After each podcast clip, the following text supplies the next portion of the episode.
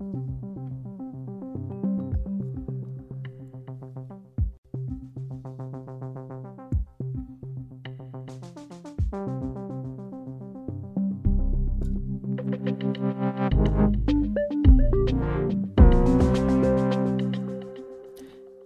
klimaaktivister klar til at ty til henrettelser, bombesprængninger og kidnap- kidnapninger?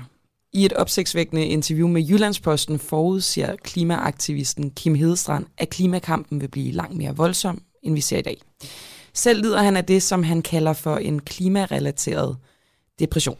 Og nu har vi skribenten selv med, Kim Hedestrand, som er 47 år gammel og altså klimaaktivist. Lige før vi taler med, øh, med Kim Camilla, så kan vi jo sige, at grund til, at vi har det her emne, det er jo, at klimaaktivismen, der kommer flere og flere til. De tager vist også mere drastiske midler i brug, men indtil videre er det jo mest sådan noget med at hænge sig fast i et træ, eller besætte en boreplatform, eller et eller andet. Eller blive hjemme fra skole. Ja, og det er jo ikke noget, der ligesom, man kan sige, det er jo ikke voldeligt. Nej, det er fredeligt. Langt hen ad vejen i hvert fald.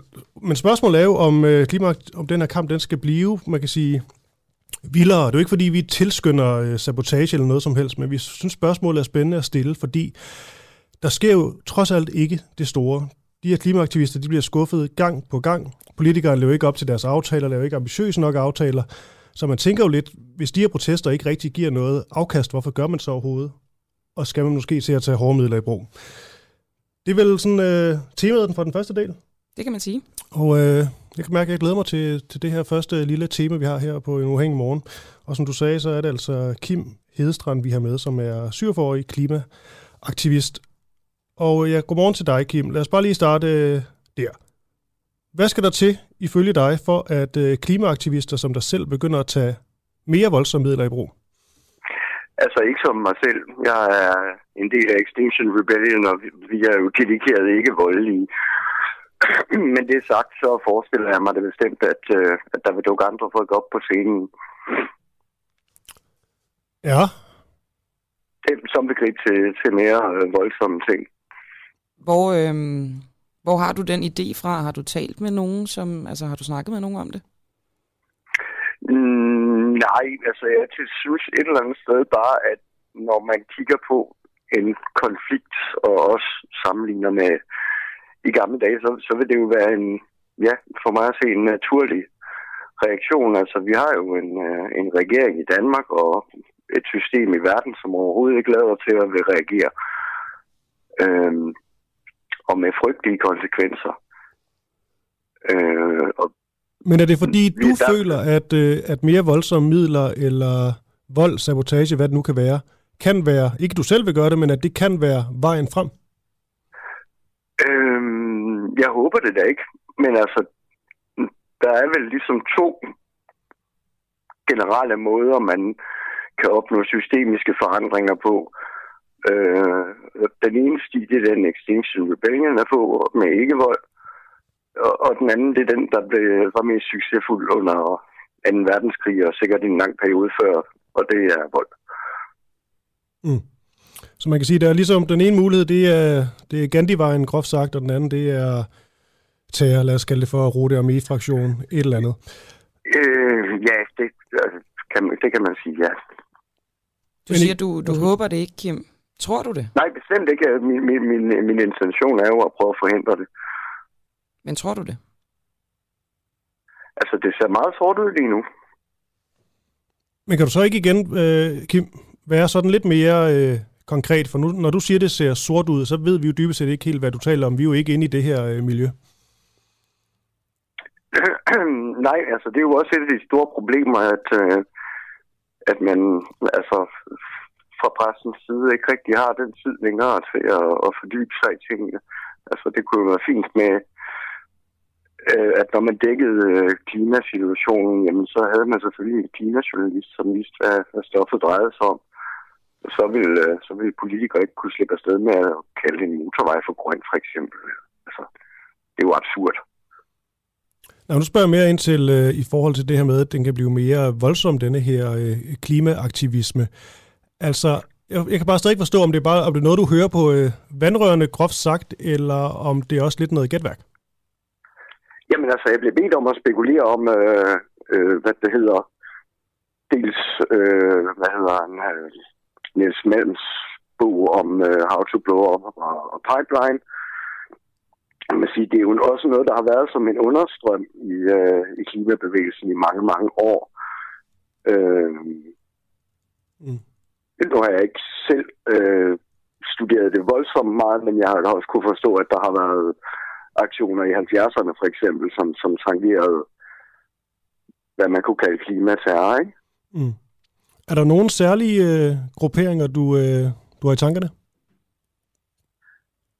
Altså, jeg tænker selv, at øh, der nok vil komme nogle forældre, som bliver lidt hissige, når de finder ud af, at, øh, at deres børn er blevet øh, idømt en frygtelig, frygtelig fremtid.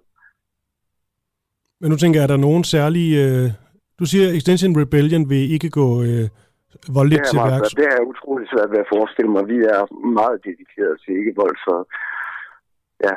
Vi, ta- det, det, det, ja, vi taler med en fra Extension Rebellion om lidt, så den tager vi bare videre til, til, til Nå, ham. Ja, ja, ja. Jamen, jeg er også selv, selv ja. Extinction Rebellion med den jo Ja, jeg tænker bare i forhold til nogle øh, andre klimaaktivistiske grupper, har du nogen i tankerne, når det kommer til, hvem der kunne, øh, hvad kan sige, eskalere det her? Nej, det kan jeg ikke påstå. Okay. Det, det er i hvert fald ikke nogen, jeg har haft kontakt med. Mm. Kender du sådan helt personligt nogen, der kunne finde på at gå militant til, til værks? Det kan jeg heller ikke øh, påstå, men altså, jeg øh, støder der på frustrationen, og i min egen mørke øjeblikke kan, kan det jo også virke som den nemme løsning. Ja, det skulle jeg lige til at spørge dig om, Kim. Altså, hvad, hvad skal der til, for at du ligesom selv kunne finde på at gå ned ad en, en mere voldelig vej? Puh, det ved jeg sgu ikke. Der, der er et godt stykke vej nu. Det er ikke slemt nok endnu? Nej. Øh, og jeg mener også, at det vil være en, øh, en frygtelig fejl, for det vil formodentlig føre til endnu mere vold, øh, og vi har ikke tid til at holde slåskamp. Men hvad vil I så gøre? Fordi I har jo råbt op i mange år.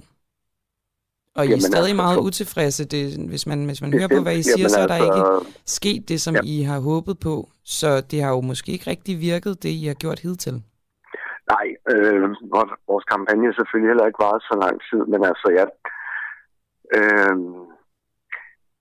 jeg forestiller mig nærmere for, altså for XR regi, at man vil opleve endnu mere radikale civil ulydighedsaktioner. Øh, så man kunne måske forestille sig, at øh, vi vil lave aktioner og blokere ind i retssale. Det kan også være, at vi holder op med at fortælle politiet, hvornår vi, øh, vi dukker op. Øh, man kan se, i England for eksempel har der jo været en gruppe, der hedder øh, Insulate Britain, som har været ude at blokere motorveje. Og så gjort det igen og igen, og nu også ind i retssalene, hvor de så øh, blokerer dem. Og så går de i fængsel. Kunne du finde på at blokere en motorvej?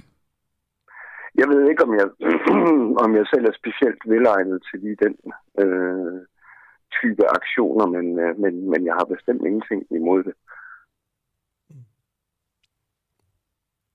Kim Hedstrand, altså det, jeg vender lige tilbage til det, Camilla spurgte ind til, i forhold til, at der jo ikke sker så meget. Det virker til, at hver eneste gang, der er sådan et uh, klimatopmøde, så bliver klimaaktivister voldsomt skuffet. Så der sker jo ikke det, I gerne vil have til at ske. Nej. Så man kan vel også vente om at sige, dem som rent faktisk tror på øh, sabotage af vejen frem, måske har fat i noget, fordi der skal ske et eller andet. Øhm, jamen altså, jeg synes jo et eller andet sted, at, at, at deres argumentation har noget rationale. Øhm, men altså, min tanke er jo bare, at det vil formodentlig føre til øget konflikt, og, og ja, i min optik har vi, ikke, har vi ikke tid til at holde, holde slagsmål om det. Vi har fandme travlt. Okay, så her til sidst, øh, Kim Hedstrand, øh, I har fandme travlt, og vi har travlt, øh, mener du vel på vegne af os alle sammen, men... Ja, ja, er just præcis. Ja. Jeg kunne hvad... vi nu ikke, altså. Men hvad vil du så, hvad vil du gøre? Mig? Ja. Ja, jamen, øh, jeg skal da til forårsoprør i, i maj. Men kommer det til at rykke noget? Hvad for noget? Kommer det til at rykke noget, tror du? Forhåbentlig. Men tror du det? Jamen, øh, nu har jeg jo fået lov at tale til, til, eller med dine lyttere, så mm-hmm. kom til København, så kigger vi på det. Okay. Kim Hedestrand, 47-årig klimaaktivist. Tak fordi du er med her til morgen. Jo, tak, og have en dejlig dag derinde. I lige måde. Hej. Hej. Det var Kim. Og vi fortsætter med en af Kims, jeg skulle til at sige kollegaer, det er det ikke, men i hvert fald øh, en, der er der også er aktiv i den her øh, organisation, der hedder Extinction Rebellion, ja. som er en fredelig klimaaktivistisk organisation. Det sagde øh, Kim i hvert fald, men nu kan vi spørge Tim om det.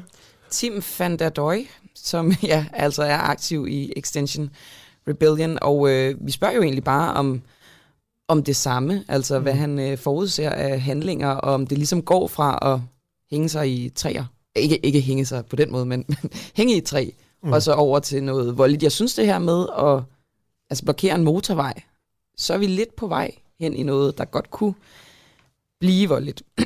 Christoffer, øhm, jeg tænker måske, du lige kan, kan give mig lidt lyd fra en, øh, en fredelig klimademonstration.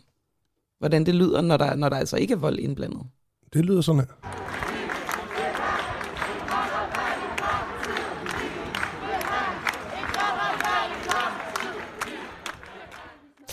Yes. Tim van der Døje, øh, hvad er det vildeste, øh, du har hørt en klimaaktivist være villig til at gøre? Og godmorgen.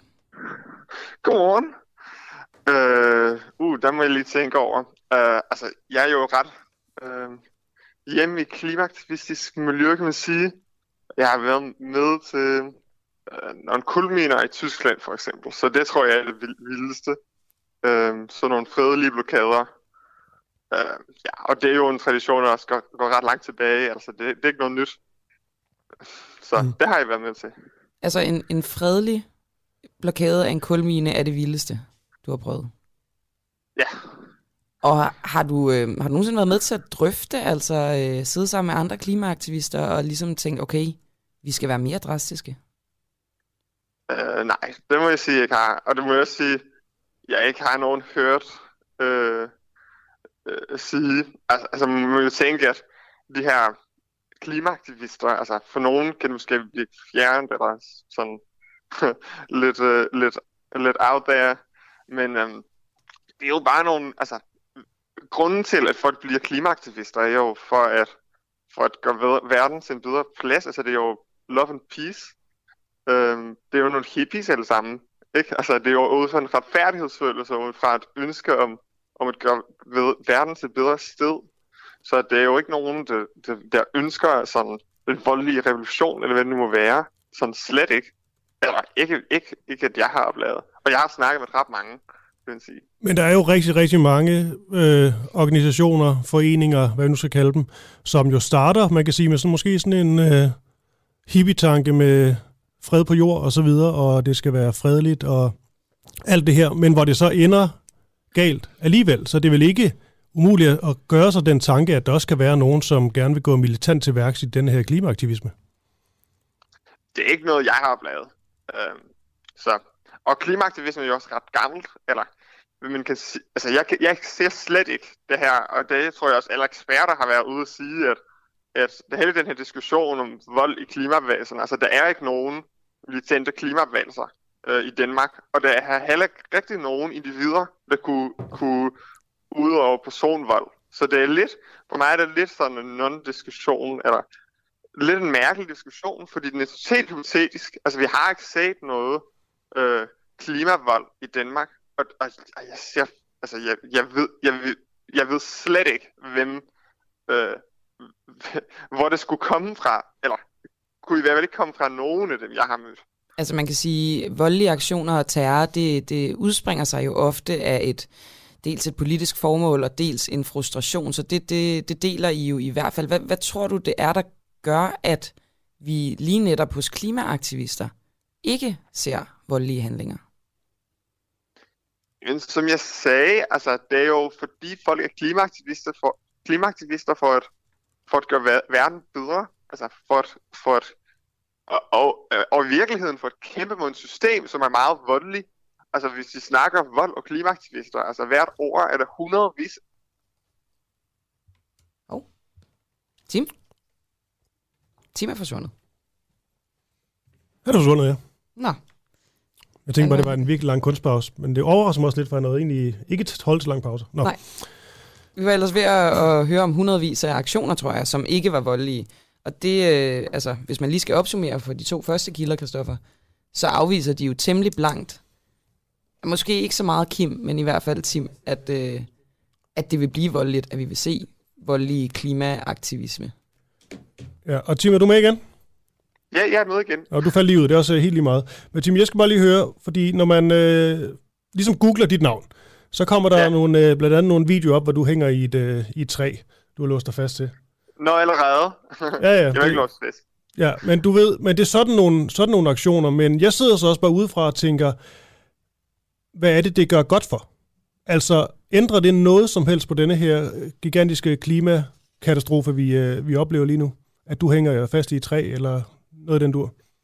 Ja, det tror jeg. Altså, jeg sidder bare i et træ, ikke? Så hvis det er klimaekstremisme, så er klimaekstremisme altså ikke særlig farligt. Nej, det Så- sagde jeg ikke. Jeg- spørger bare om, tror du, det, Okay. tror du, det har potentiale til at ændre noget? At du ja, gør det, tror jeg, det kan. Ja. Det, det tror jeg, det kan. Og det tror jeg også historisk, det er jo sådan noget belæg for, at det jo... Altså, mange demokratier, i, i, som vi har lige nu i verden, var jo engang øh, diktaturer, og det er jo kun fordi folk har, har, har vil sige fra, og vil ja, også bryde loven. Altså, Men hvad er det, du Øh, ændrer ved at øh, sætte dig fast i et træ? Det handler jo om, at vi snakker om det. Det handler jo om, at vi får en samtale i gang om, skal vi overhovedet fælde det træ? Ligesom, man skal jo ikke særlig læ- længe tilbage i Danmarks historie, for at det var ulovligt for en mand at danse med en mand. Vel? Og, og at fordi nogen gjorde det, og måske også fik bøder for det, så har vi kunne snakke om, at det, er det rimeligt at have sådan en lov? Men Og de, er men jo de brød jo faktisk loven, Tim. Det gør du jo ikke ved at hænge i et træ. Øh, ja, jo, faktisk. det var ulovlig indtrængen, faktisk. Nå for Så- pokker. Men jeg tænker Så, bare, ja. Jim, fordi altså denne det her... får man en plet på straffetesten, hvis man gør sådan noget. Okay. Og det er jo ret vildt. Og, og det er jo også for at få en, en diskussion i gang om, er det rimeligt, at vi, altså, at vi bygger på vild natur i Danmark, når vi har så lidt vild natur tilbage? Og, altså, og det er meget effektivt, kan man sige, at få sådan en diskussion i gang. Eller er det rimeligt, at vi bygger en ny øh, Baltic Pipe, altså en ny gasrør i Danmark, midt i en klimakrise? Men jeg, jamen det jeg vil spørge om, Tim, det er bare, hvis vi siger, at denne her klimakrise, den er så massiv, Ja. skal der så ikke er- nogle mere drastiske midler i brug, end eksempelvis at hænge sig i et træ, eller spærre en øh, motorvej, eller klæde sig ud i noget tøj med noget blod udover? Det ved jeg ikke. Altså, man kan jo i hvert fald sige, at kampen spidser jo til, og, og de, øh, altså den industri, som tjener massivt på klimakrisen, den, den føler sig også truet i deres profit, og, og, sådan, og viser mindre og mindre respekt for menneskerettigheder. Øh, og fra den anden side er det jo også altså, unge mennesker, men også altså, alle slags mennesker, der føler sig truet i deres, altså, deres liv, ikke?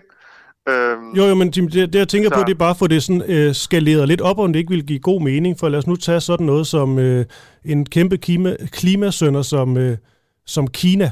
Altså, hvis I skal have deres opmærksomhed, så er det vel ikke nok at låse sig fast øh, i træ? Altså nu er vi jo større klimasyndere end Kina, i hvert fald per øhm, indbygger, ikke? Så det ved jeg ikke. Altså, det, men det er jo en disku- en diskussion, vi kan have. Altså, giver det mening at lave sabotage? Det ved jeg ikke. Er det rimeligt at lave sabotage? Øh, øh, øh, det, det er jo også sådan Er det det? en, en disku... Det, det ved jeg ikke. Nu, altså- spørger, nu spørger jeg dig. Det må du da have, det må du da have, for, det må, kan du have forholdt dig til, kan du ikke? Altså, jeg har ikke lavet det. Og jeg, jeg, jeg tror ikke heller, der, jeg heller ikke, der er så mange, der prøver det, men jeg kan jo sige, at sabotage er faktisk en, en, et, et værktøj eller metode, som går ret langt tilbage. Altså, helt tilbage i 70'erne var det jo miljøaktivister, der lavede sabotage. Så det vil heller ikke være sådan noget nyt at prøve det. Men er det i orden? Det ved jeg ikke. Altså, er, er det i orden, at en dansk, jeg læste nu i politikken, at en dansk virksomhed leverer til en Mozambique, en kulmin i Mozambique, hvor sådan, loka- den lokale befolkning er ikke, er ikke blevet spurgt om noget, noget som helst. Og de lider under det, og de dør af det der kulstøv. Er det rimeligt? Altså i det modspørgsmål, Tim, så ligger der vel også, at du synes, det er i orden. Med sabotage. Mm. Okay, er det i orden af et spørgsmål, og det andet er det effektivt? Altså, nu er vi jo ret stor voldelig opbakning øh, for, for den grønne omstilling. Og det er jo et spørgsmål om en, om en øh, om det forsvinder, hvis man laver alt for meget sabotage. Men men det er ja. bare mere, fordi du går tilbage i tiden og siger, at det gjorde man også i 70'erne, men man kan jo ikke bruge, hvad nogen gjorde i fortiden til at tale om, øh, om nutiden eller nu. Så derfor spørger jeg bare, når du rent faktisk går tilbage i 70'erne og siger, at de gjorde det, så siger du vel det, fordi at du synes, det var i orden, det de gjorde? Øh, ja, jeg tror i hvert fald, kan sige, at i visse omstændigheder, synes vi faktisk, når vi kigger tilbage i tiden, at det er okay at lave sabotage. For eksempel under 2. verdenskrig, altså modstandsbevægelsen, ikke? blev jo også sabotage. Og nu kigger vi tilbage på det og tænker, det, det var faktisk i orden. Så, så, så, men for mig er det et åbent spørgsmål. Altså, jeg, jeg, men det hvis det her handler om jordens øh, endeligt, hvis vi ikke gør noget, politikerne ikke gør noget, så er det her vel lige så slemt som 2. verdenskrig, og så er det vel øh, i orden? Ja, måske ikke. Altså, nu argumenterer du for det jo. Nej, jeg prøver bare at lægge det over i munden, tror jeg. ja, du, du prøver at for mig at sige, at sige, at det er i orden. Jeg, altså, for mig er det uafgjort. For det er fordi, jeg prøver at gå ind i dit hoved, og der tænker jeg, der må det være, vel være samme argument som, øh, som 2. verdenskrig. For øh, hvis du mener, at, øh, at jorden er på vej til at gå under, det er politikernes øh, skyld, så er det vel lige så alvorlig situation, vi står i. Ja, altså vi ved, at vi går i hvert fald en usikker fremtid møde, og vi ved, at mange kommer til at lide under det. Øhm, så så det, det altså, men, men som sagt, altså for mig er det et, et uafgjort spørgsmål. Okay. Og heldigvis, og heldigvis vil jeg sige, at, at er det, er det ikke påvist i Danmark, at man ikke kan nå ret langt ved at klatre op i træer og lave sådan en slags aktivisme. Og det er jo en slags aktivisme, som jeg meget hellere vil lave. Jeg tror, at langt de fleste meget hellere vil lave. Så lad os prøve på den måde først, ikke? Og, og nu kan vi jo sige, at, at i hvert fald har vi opnået et eller andet. Eller i hvert fald har vi fået en masse opmærksomhed på det. Så lad os, lad os se, om vi kan også få noget handling øh, med den fredelige måde på aktivisme. Og okay. det håber jeg virkelig. Okay, så helt her opsummerende til sidst. Det, jeg har fået ud af alt det her indtil videre, det er øh, opmærksomhed. Nej, det vi få ud af jo handling. Altså, har I fået det? øh, I en vis grad, men ikke nok. Altså, okay. Altså, vi blæser jo stadig i Danmark til med motorveje, selvom vi ved, at altså, det er forfærdeligt både for klima og, miljø, for klima og natur, ikke? Mm. Så. Okay. okay. Uh, Tim, du er aktiv i Extension Rebellion, Tim van der Dør, og tak fordi du uh, var med her til morgen, og forskud dag til dig. Ja, god dag. Selv tak. Hej. Du lytter lige nu til Den Uafhængige. Danmarks måske mest kritiske, nysgerrige og levende radio. Hvis du har en god idé til en historie, så skriv til os på Facebook eller send os en mail. Adressen finder du på hjemmesiden.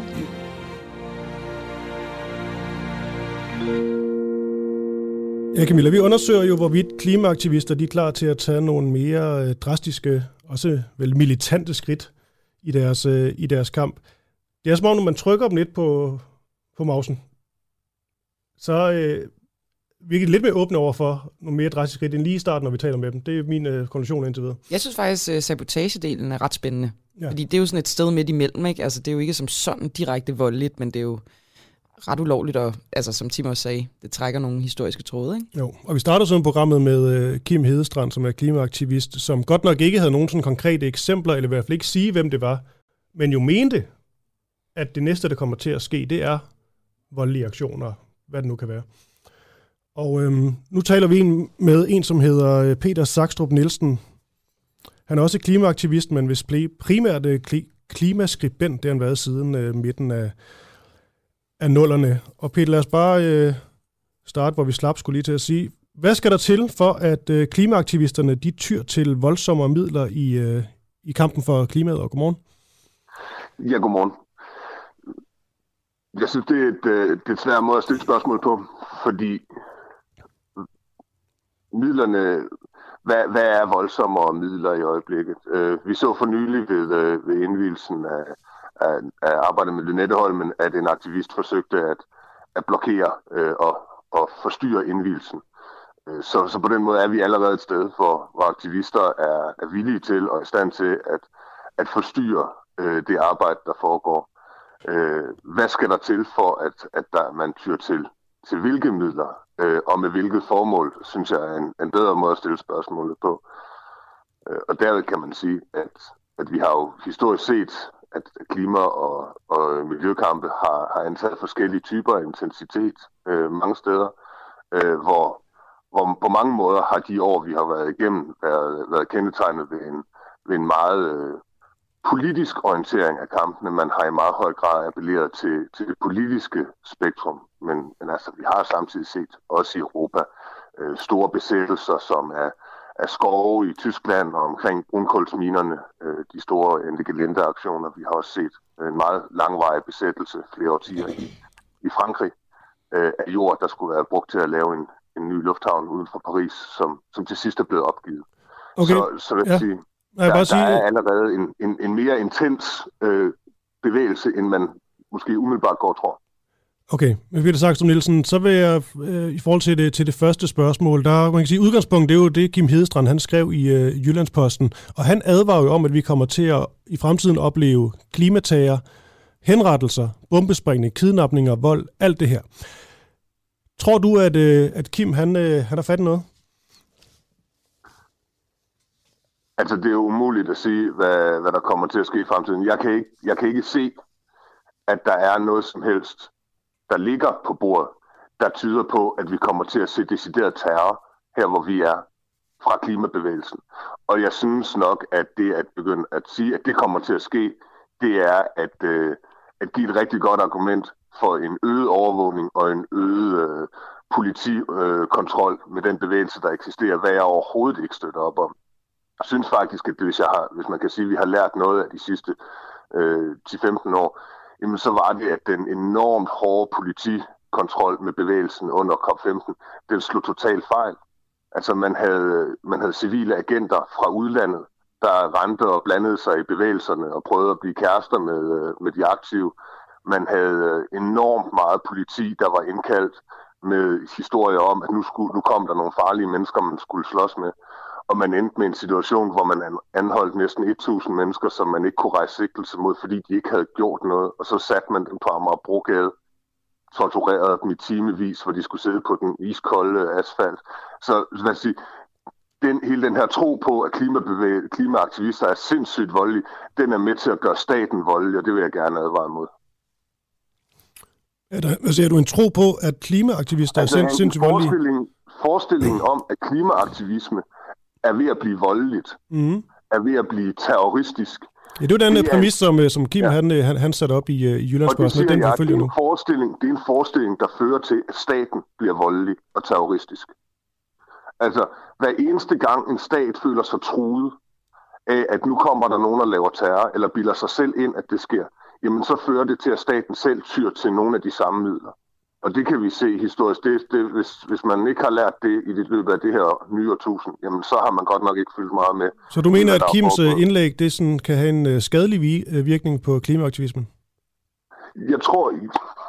Nej, jeg tror ikke, at et indlæg kan have en skadelig aktivisme. Jeg tror, at hvis staten render og tror, at klimaaktivister er terrorister, så, har det, så kan det have en meget skadelig indvirkning. Jeg tror dog, at det er rigtigt, at kampen vil blive intensiveret, at folk vil, vil gå videre og længere.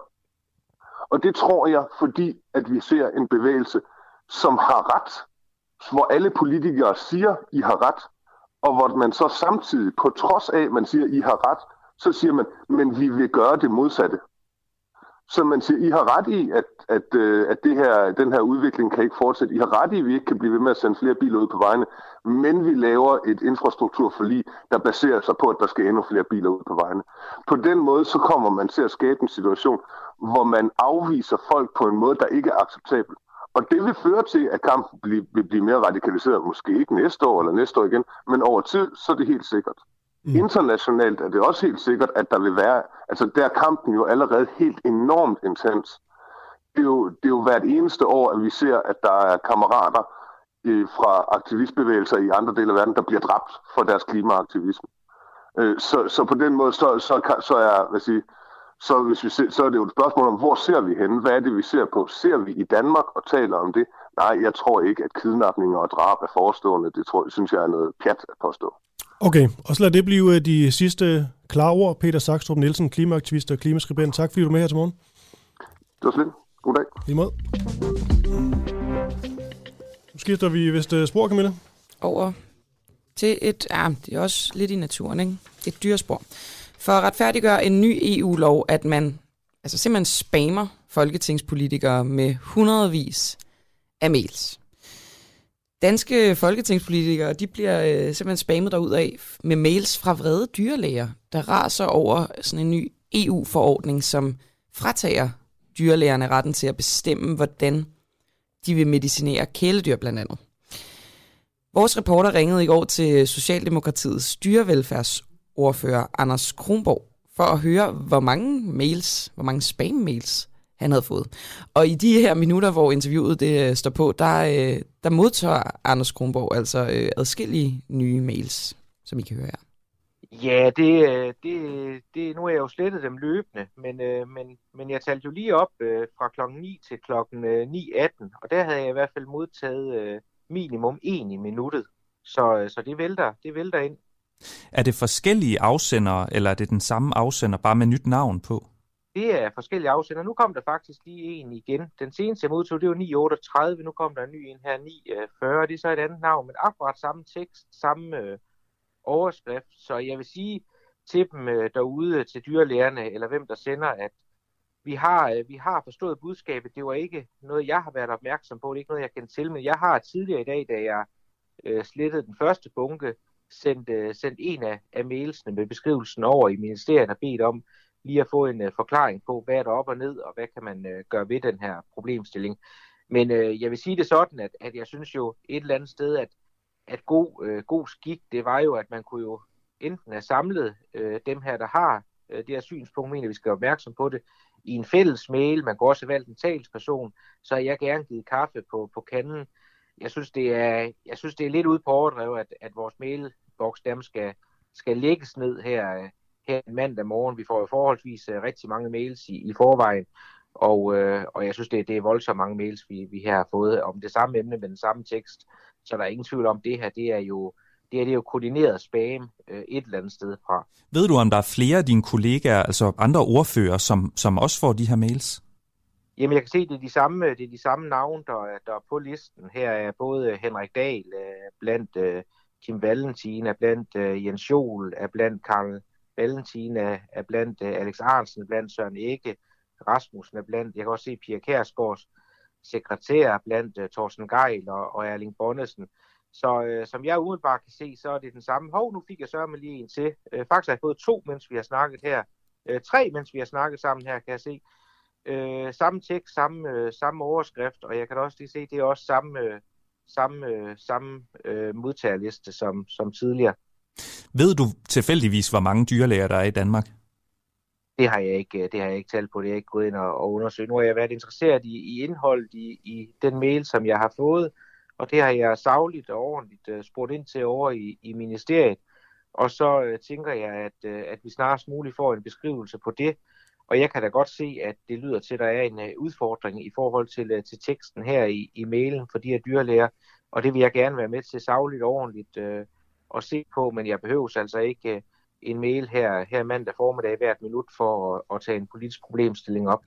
Mm. Jeg tænkte bare, hvis, hvis samtlige dyrlæger skulle sende den her mail til dig, så bliver det nok først en gang i eftermiddag, du er færdig med at slette mails, tænker jeg.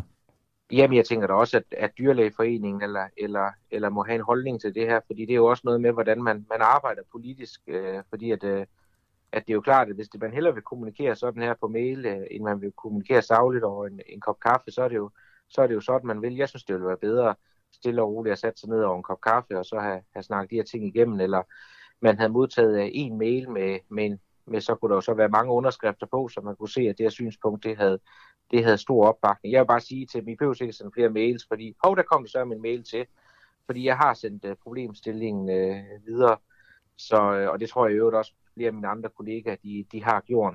Så, uh, så vi er ops, uh, vi er ops på problemstillingen, men, uh, men det er den samme mail, vi får med den samme øh, ordlyd. Jeg håber, at øh, Anders Kronborg han husker at arkivere de mails, han sletter fra de mange dyrlæger. Øh, jeg kan lige sige, at klokken den er 7.34, og vi snakker om denne her nye øh, EU-lov, der fratager dyrlægerne retten til at bestemme, hvordan de vil medicinere kæledyr. Det er altså affødt en mailstorm til de danske folketingspolitikere, som simpelthen bliver spammet med mails fra dyrlæger. Hanne Knude Palsov, du er formand for øh, den danske dyrlægeforening. Er det jer, der står bag det her koordinerede mailangreb? Og godmorgen. Nej, nej, og det vil jeg gerne pointere kraftigt, at det er det ikke. Og jeg har også meget på fornemmelsen, at det ikke kun er dyrlæger, fordi nu spurgte du ind til, hvor mange dyrlæger vi er i Danmark. Og vi er jo ikke så mange, og vi er jo næsten sige, at vi kender hinanden. Omkring 5.500 øhm, er det ikke sandt? Nej, nej, nej, det er på en meget god dag. Øh, vi tæller kun fire, og det er med, med studerende og øh, pensionister og det hele. Og så skal vi se, hvem der arbejder i Fødevarestyrelsen. Så dem, der arbejder, for eksempel nu snakker du kun om smådyr, dem, der arbejder med, med smådyr, det de kalder familiedyr, der er omkring 12-1300. Så det er altså ikke ret mange. Men jeg, jeg vil gerne komme tilbage til, ja, vi beklager meget det, som de politikere har været udsat for, for vi synes faktisk, vi har en god kommunikation med politikerne, og vi har hul igennem til dem. Så vi synes egentlig ikke, det er nødvendigt. Vi ved godt, at vi har en masse frustrerede øh, medlemmer, som øh, ikke synes, at vi har opnået det, vi gerne vil have, at vi skulle opnå. Øh, men nu er det her jo en EU-forordning, øh, og øh, det kræver altså øh, noget af arbejde for et lille land som Danmark at få ændret ting. Vi håber stadigvæk, at vi kan få noget af den her lovgivning modificeret og tilpasset, så den passer i Danmark. Og det er det, vi arbejder på, og vi arbejder af helt andre politiske linjer, end, end det, der er sket nu Hanne, med, med alt det her spam. Hanne, kan du være øh, helt sådan konkret på, hvad det er, I er utilfredse med? Hvad er det, der gør jeres arbejde øh, sværere nu? Altså tænker du med hensyn til den her mail-ting, eller med nej, den konkrete sag? Nej, med, simpelthen med loven, bare lige for ja, at få baggrunden. Den vil jeg også hellere tale om. Jamen, det er jo en EU-forordning, og de er direkte gældende i, i alle lande. Og den er lavet i Europa for at minimere ant, øh, forbruget af antibiotika, hvilket giver rigtig god mening. Øh, så er der bare det, at i Danmark er vi i forvejen rigtig gode til at gøre det endnu bedre end de bedste næsten. Vi synes selv, vi er de bedste. Og, og det vi gør, det er nemlig, at vi, når der et, sådan et, et, et, øh, et medicinprodukt, en eller anden form for antibiotika, det har en beskrivelse af, hvordan man synes, det skal bruges fra producentens side. Øh, en tablet to gange om dagen i 10 dage. Øh, og der har vi fundet ud af i Danmark, og meget Skandinavien, det er jo ikke noget, vi selv går og fifler med, men at man meget tit, hvis man behandler og sætter ind på den rigtige måde, øh, og bakker op om andre ting, så kan man bruge mindre antibiotika, end det, der står beskrevet.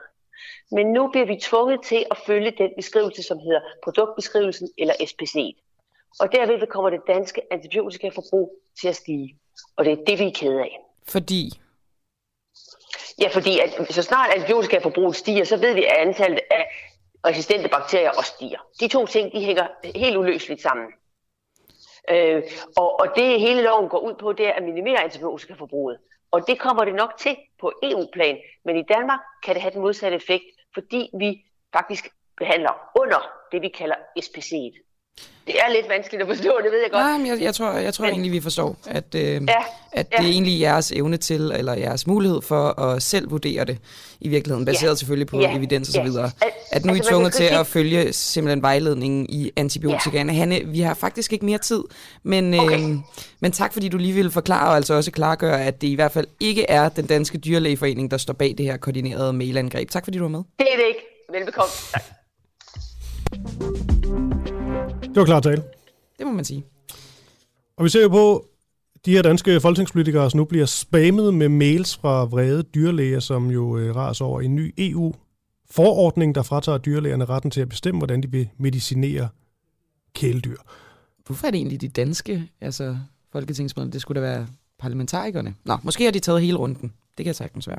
Ja, og man kan sige, at vi vil jo egentlig gerne tale med dyrlæger, folk øh, inden for det her, lad os sige, øh, erhverv, miljø, om hvorvidt det her det er i orden, hvad de er sure over, men selvfølgelig også prøver vi at finde ud af, hvem det er, der har begået det her cyberangreb. Ja, jeg vil egentlig også bare sige til lytterne, altså hvis I sidder og er bedste venner med en eller anden dyrlæge, eller en ikke-dyrlæge, en der lige viskede jer i øret i går, at øh, de altså var i gang med den her koordinerede mail-indsats, så send dig lige en sms til 1245, skriv DUAH, et mellemrum, og så din besked. Mm. Og øh, vi har en ny øh, kilde på, det er Marlene Dikov, hun er dyrlæge og medarrangør af demonstration imod den nye veterinære EU-lægemiddelforordning. Og Marlene, lad os bare øh, kaste os livet i det.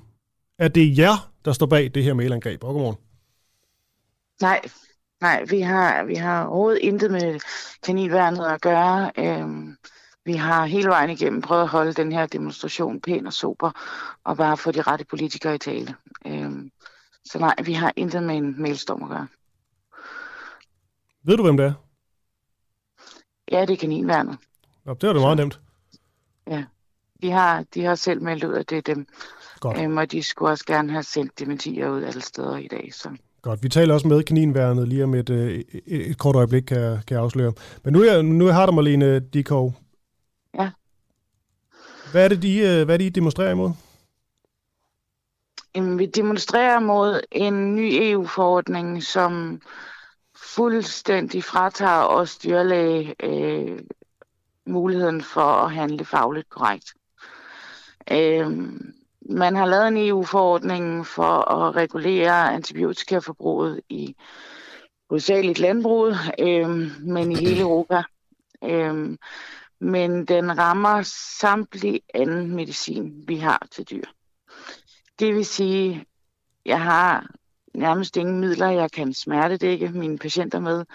Øh, og det vil at mærke hunde og katte og, og andre kæledyr, øh, som, som jo overhovedet ikke er ramt af det her.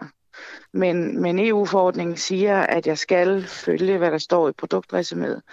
Og det vil sige, at jeg skal have et, et smertestillende middel, hvor der står, at det er godkendt til postoperative smerter, hvis jeg for eksempel har opereret på dyret. Mm. Stort set alt det smertestillende medicin, vi har i Danmark, det er godkendt til øh, gigtsmerter, øhm, og, øh, og det er jo ikke ligefrem postoperative smerter. Det betyder mm. ikke, at medicinen ikke virker, Okay. men jeg må ikke bruge den.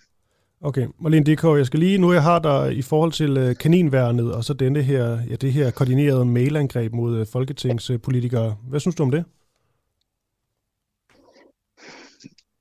Altså, jeg synes, det er en lidt kedelig måde at drive sin politik frem på. Man kan godt gøre det på en anden måde. Men, øh, men altså, det er jo lykkedes dem at få omtale på det, men, men jeg synes, det er rigtig ærgerligt, at vi skal associeres med det. For det har ikke været vores intention. Okay, det var egentlig bare det. Marlene Dikov, dyrlæge og medarrangør af det, der hedder demonstration imod den nye veterinær EU-lægemiddelforordning. Tak fordi du lytter med her til morgen. Selv tak. Tak. Hej. Så kom vi så langt. Og så skal vi altså snakke med dem, der, øh, der står bag det her kanin-mail-mysterie, som så ikke længere er et mysterie, fordi det jo altså er kaninværnet, der står bag. Øhm, og det er altså sådan et, øh, et, ja, et værn, der kæmper for, øh, for dyrs, dyrs rettigheder og, og særligt kaniner. Og de var altså ude på deres øh, Facebook i går og simpelthen koordinere det her angreb. Sætte alle deres medlemmer i gang med at lave et fem timer langt øh, ja, stormløb digitalt. Ja, og vi har jo talt med øh, formand for den danske dyrlægeforening, som markerede, det i hvert fald ikke også virket heller ikke begejstret over den måde at gøre det på. Og der har vi lige talt med Marlene Dikov, dyrlæge, som øh, også fik sagt, det er ikke lige hendes måde. Hun føler ikke, det er sådan, at man skal gøre denne her slags. Så øh, nu kan vi jo lige om et øjeblik sende den videre til øh, kaninværdet om, hvorfor de tager så drastiske midler i, øh, i brug.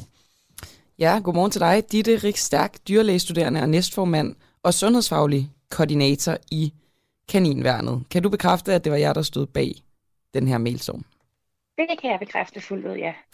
Og øh, hvad var grunden til, at I, øh, I lige valgte det? Jamen, vi synes jo ikke, at øh, hvad hedder det, øh, problemerne i den her øh, EU-forordning er, er små nok til at, at holde sig, kan man sige, på, på en enkelt form for demonstration. Vi synes ikke, det kan siges for tit, at, øh, at vi skal have ændret på nogle af de ting, særligt det, som, som vi jo mener er et kæmpe problem for, øh, for øh, kaninerne i, øh, i, i den her forordning, og i, og i tidligere forordning, øh, forordninger i forhold til, hvordan vi, vi bliver begrænset på vores øh, øh, midler til at behandle kaniner. Øhm, Kan du ikke så, lige øh, fortælle, Ditte, hvordan, øh, hvad, hvad, hvad det var, I sagde til jeres, jeres medlemmer, de skulle gøre, og til hvem og hvordan? Det kan vi godt. Vi lavede et øh, Facebook-opslag inde på vores øh, Facebook-side, øh, hvor vi igen kort ridsede problemerne op, øh, og skrev så, at hvis man som ejer var, øh, enige med os i, at det, det her var et, et stort problem, og man gerne ville blive hørt, så kunne man via et link, som vi havde på vores hjemmeside, øh, deltage i vores mailstorm, hvor vi så på forhånd havde udarbejdet en, en kort øh, tekst til mailen, og hvis man trykkede på linket, så blev man automatisk, øh, eller så blev ens mailbrowser automatisk åbnet, og teksten blev sat ind, og øh, tilsvarende gjorde de øh, øh, hvad hedder det, mailadresser på, på modtagerne, som vi havde valgt som værende relevant til at, øh, at være i den modtagende ende af den her mailstorm. Og hvem var det? Og det blev, øh, det kan jeg lige finde her, det er formanden, der har stået for, øh, for den del af det. Det har øh, været blandt andet øh, nogle af dem, som har øh, udtalt sig positivt og sagt, at de har været øh, meget, øh, altså de er blevet opmærksomme på omkring det her problem, der øh, har været, og at de har stillet spørgsmål til ministeren på baggrund der. Og, øh, og så et par stykker, som øh, helt forventeligt har, øh, har ytret sig kritisk i forhold til, at de har været trætte af at, øh, at modtage en masse mails. Men vi har jo også på, øh, netop fordi vi, vi ved, at det er et middel, der, der virker, øh, men også et middel, som kan... Virker som hvordan? Kan virke. Fordi altså lige umiddelbart, når, når vi har talt med folketingspolitikere, så, så virker det som om, de bare synes, det er lidt irriterende og lidt useriøst. Hvordan har det virket helt konkret? Jamen, vi har øh, hvad hedder det, fået positive tilkendegivelser fra nogle af de politikere, som har, øh, som har været et modtagende emne af den her mailstorm. Hvem? Øh, som som sagt, øh, Thorsten Geil, ja. øh, som, har, øh, som har skrevet, at han på baggrund af den her mailstorm, han er blevet opmærksom på problemet, og at han har stillet øh, spørgsmål til ministeren på baggrund af det her, for at høre, hvad der er op og ned på det her, fordi han er enig i, at øh, hvis det forholder sig sådan, som, som vi har ytret, jamen, så skal der klart gøres noget ved det. Øhm, Derudover så har vi fået en, øh, en masse positive tilkendegivelser fra kaninejerne, som har været glade for, at der blev skabt et talerør for dem til at kunne, til at kunne sige fra over for det her. Øhm, så vi har kun oplevet positiv respons fra, fra dyreejere, og vi har opnået det, vi ville i form af, at jamen, vi har fået informeret nogle øh, politikere, som på forhånd har ytret, at de ikke var klar over det her, og som nu er klar over det her og har stillet spørgsmål til, til ministeren øh, for at, at hjælpe os med at, at ændre det at fylde de folkevalgtes indbakker med altså hundredvis af mails, er det den rigtige måde at gøre det på? Øh, altså det er jo, er jo ikke kaninværnet i sig selv, der har sendt mailsene afsted. Vi har opfordret øh, de ejere, som var øh, som tilsvarende, som, som vi var, har været utilfredse med det her, til at, at råbe op. Og det har haft en, øh, altså det er der blevet taget rigtig godt imod blandt ejerne, men vi har jo så også som sagt øh, gjort det med en, en begrænsning, netop fordi vi godt ved, at det også er, øh, kan være lidt op ad bakke at sidde i den modtagende ende af en mailstorm, og derfor så havde vi bevidst valgt, at der var en maksimal begrænsning på, hvor mange mails, der kunne blive sendt ud. Vi havde også sat en begrænsning på den tid, som mailstormen skulle være aktiv, hvilket også vil sige... Altså vent, du, du har jo sagt, at I øh, aktiverer jeres, øh, jeres medlemmer. Hvordan kan I så styre, det, hvor mange mails og hvor lang tid de bliver sendt? Det kan vi, fordi at det link, som vi havde på vores hjemmeside, det kan vi lukke ned for. Lige så snart vi trykker på knappen, så virker det ikke længere, hvilket også vil sige, at da vi sendte i går en mail ud til samtlige politikere, som har været i den modtagende ende af den her mailstorm, der beklagede vi for ulejligheden. Vi øh, øh, agtede til handling og bad dem om at, øh, at se på de her problemer. Og så kunne vi også love dem, at der kommer ikke til at komme flere mails øh, i den her mailstorm, fordi det link, vi havde lavet, som blev brugt til det her, det blev deaktiveret præcis kl. 12 i går middag. Vi talte med Socialdemokratiets dyrevelfærdsordfører Anders Kronborg, og mens vi interviewede ham, så tikkede det ind med mails, han sagde til hver gang, der, der kom en. Og det ja. her, for mig at se, der mindede det om, øh, om chikane. Vil du anerkende, at det var, det var chikane? Det vil jeg ikke. Øhm, det er en, en helt legitim demokratisk protestform, der bliver brugt i, i mange sammenhænge. Og øh, det er tilsvarende som den demonstration, der bliver holdt i, i eftermiddag, arrangeret af, af en, en gruppe øh, dyrlæger. Øhm, så at, så at spamme folketingspolitikere med mails, det er ikke chikane i din verden? Det er ikke spam, øh, fordi for det første så skal spam være en, en hel masse afsender, eller en hel masse, øh, der bliver sendt af den samme afsender, i og med at det her det er individuelle, individuelle ejere, der hver især har sendt en mail afsted til de relevante politikere, for at udtrykke deres, øh, deres øh, utryghed ved, i hvilken situation de står. Men, men Ditte Richter, jeg bliver nødt til lige at bryde ind her, fordi det lyder som om, at du ligesom vil fratage kaninværnet ansvaret for det her koordinerede angreb. Altså, vi, det vil vi, vi ikke overhovedet. Vi, er, vi tager fuldt ud ansvar for det, og vi er glade for den Men så er det jo også de facto den samme afsender. Altså det er hver enkelt ejer, som har ytret, at de er utilfredse med det her. På de jeres opfordring og jeres det koordinering. på vores opfordring og via vores øh, koordinering og via vores kanaler. Men der er ikke, det er ikke øh, en person, der har sendt en masse mails afsted. Det her det er et udtryk for netop øh, med, med den måde, vi har, vi har sat mailstormen op, at det er et udtryk for på meget kort tid at få overbevist politikerne om, hvor mange ejere, der sidder derude lige nu og er utrygge. Som sagt, så havde vi begrænset tid på. Der er ikke en, en eneste af de politikere, der har stået i den modtagende ende af vores mailstorm, der har modtaget en eneste mail siden kl. 12 i går middag. Øhm, er, du ikke, havde... er du egentlig ikke bange for, at det her det kan få en øh, modsat effekt? Da vi talte med Anders Kronborg fra Socialdemokratiet, der virkede han mildstalt øh, ikke så tilfreds med de her, øh, de her mange mails. Altså, det kan da også være, at det går i... Det vil en måde falde tilbage på jer. Altså, altså for det første, det, det skal han jo sige, fordi hvis han går ud offentligt og siger, at en mailstorm er et, et redskab til at råbe politikere op, og at det virker, jamen så kan de se frem til at få en mailstorm hver anden dag med, med de mindste små problemer. Så selvfølgelig går han ud og siger præcis, som han gør, men vi har i kaninværnet fuld tiltro til, at de danske folketingspolitikere ikke er så smålige, at et problem, som de selv ytrer, det har Anders Kron også gjort, øh, selv ytrer er et stort problem, som der skal kigges på, skal blive negligeret på grund af en, en gruppe mails, de har modtaget i løbet af fem timer på en arbejdsdag. Så det kan jo også bare være, at han synes, det var, at, øh, det var skide irriterende, den helt forkerte måde at råbe op på. Ja, men Anders Kron har jo også selv udtalt, at han på baggrund af det her har øh, øh, har kontaktet øh, ministeren. Øh, hvad hedder det? Øh, han, øh, øh, jeg finder lige hans udtalelse her, så jeg kan tage det direkte. Nu har jeg spurgt ind til det hos ministeren, hvad der er op og ned, men jeg kan knap nå at sætte mig ind i, hvad det handler om, det jeg skal bruge meget tid. Jeg skal bruge al min tid på at rydde op i min mailbakke, men så siger han jo netop også, ja, han har modtaget mange mails, men det har også gjort, at han har spurgt ind til det hos ministeren. Selvfølgelig er det træls at sidde Men han har til gengæld ikke kunne sætte sig ind i det, fordi han skulle rydde op i sin mailbakke. Altså, vi har kun brugt, vi har kun sendt mail til fem timer. Der har været masser af tid deriblandt øh, til, altså både undervejs dels, fordi at det jo øh, ofte er øh, nogle praktikanter, der bliver sat til at rydde op i de her mails, men, men derudover så har han haft hele dagen efterfølgende til at kontakte øh, ministeren. Det har, det har han også sagt, at han har gjort undervejs, og det har han haft tid til at gøre undervejs.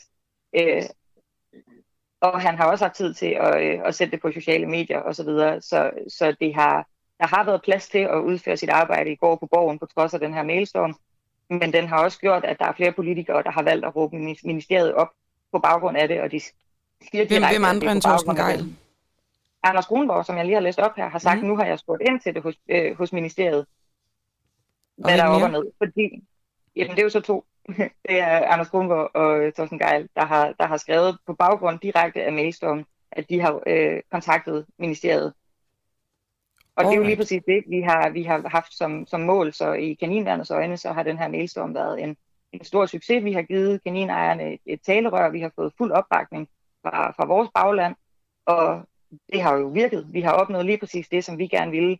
Og som sagt, så øh, har vi fuld tiltro til, at de danske øh, folketingspolitikere ikke er, er så smålige, at det, vil, at det vil på nogen måde bevirke kampen i, imod den her, øh, den her meget vigtige sag, som vi jo gør alt for at, øh, at støtte op omkring. Vi, øh, vi har ikke på nogen måde været, øh, været medvirkende til, til demonstrationen. Vi har kun stået for, øh, for øh, mailstorm, som vi igen tager, tager fuldt ansvar for. Men vi, vi håber selvfølgelig, lige så vel som at vi er, er glade for, at vores mailstorm har haft en ønsket effekt, så håber vi, at der kommer til at være en, en masse, der møder op til demonstrationen i eftermiddag, så der kan skabes endnu mere fokus på problemet, og der kan ytres endnu bredere, hvor mange, ikke bare dyrlæger, men også ejere, der er, øh, der er utilfredse med det her og står i en utryg situation, hvis de skal til dyrlægen med deres syge dyr. Tak for det, Ditte Rik Stærk, dyrlægestuderende og næstformand og sundhedsfaglig koordinator i Kaninværnet, som altså stod bag den her mail mail-spam-aktion. det var så lidt. Hver dag efter morgenudsendelsen kan du høre et særligt udvalgt interview i vores podcast Den Uundgåelige. Interviewet er valgt, fordi det er det bedste, det vigtigste eller mest interessante. Men Mariette, det er, altså nu, øh, du er selvfølgelig politiker. Hvem er det, der skal sidde i ledelsen? Øh, ja, hvem der skal sidde i ledelsen, det tænker jeg jo meget klogt, at jeg holder for mig selv. Og hvordan får du øh, Martin Henriksen og Pia Kærsgaard til at blive gode venner igen? Det får jeg dem ikke til. Det, det tænker jeg ikke, de gør. Du finder den uundgåelige i vores app, eller der, hvor du henter din podcast. Et nyt interview hver dag. For dig, som ikke fik hørt hele morgenudsendelsen, men ikke vil gå glip af dagens bedste interview.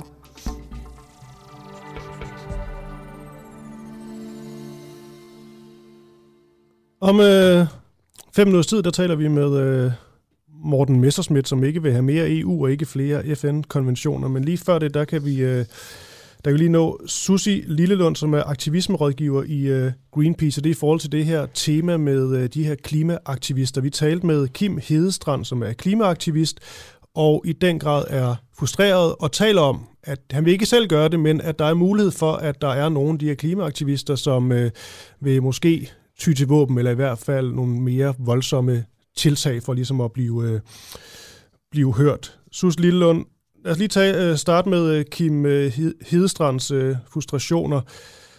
Er det nogen, du, øh, du genkender i Greenpeace? Og godmorgen.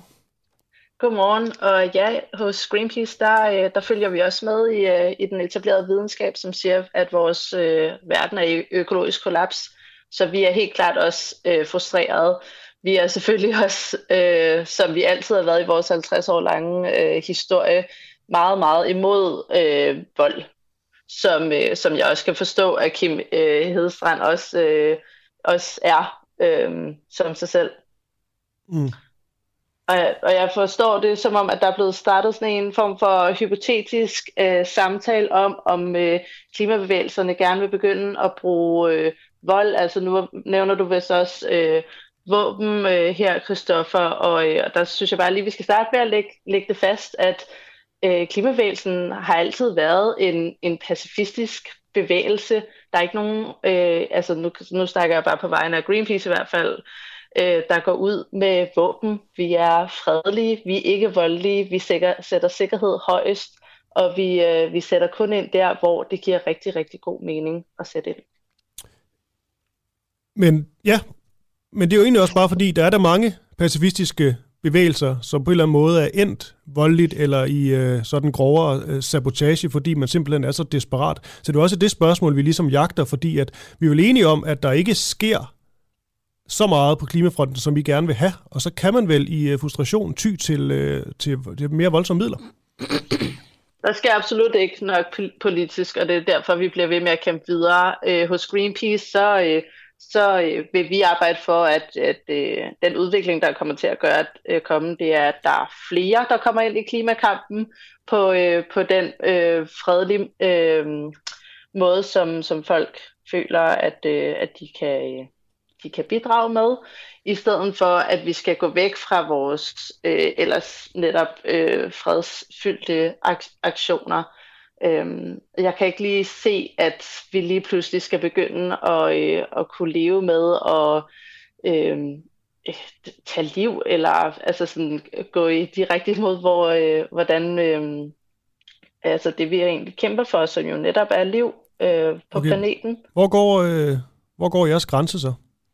Altså, hvor langt vil I gå? Ja.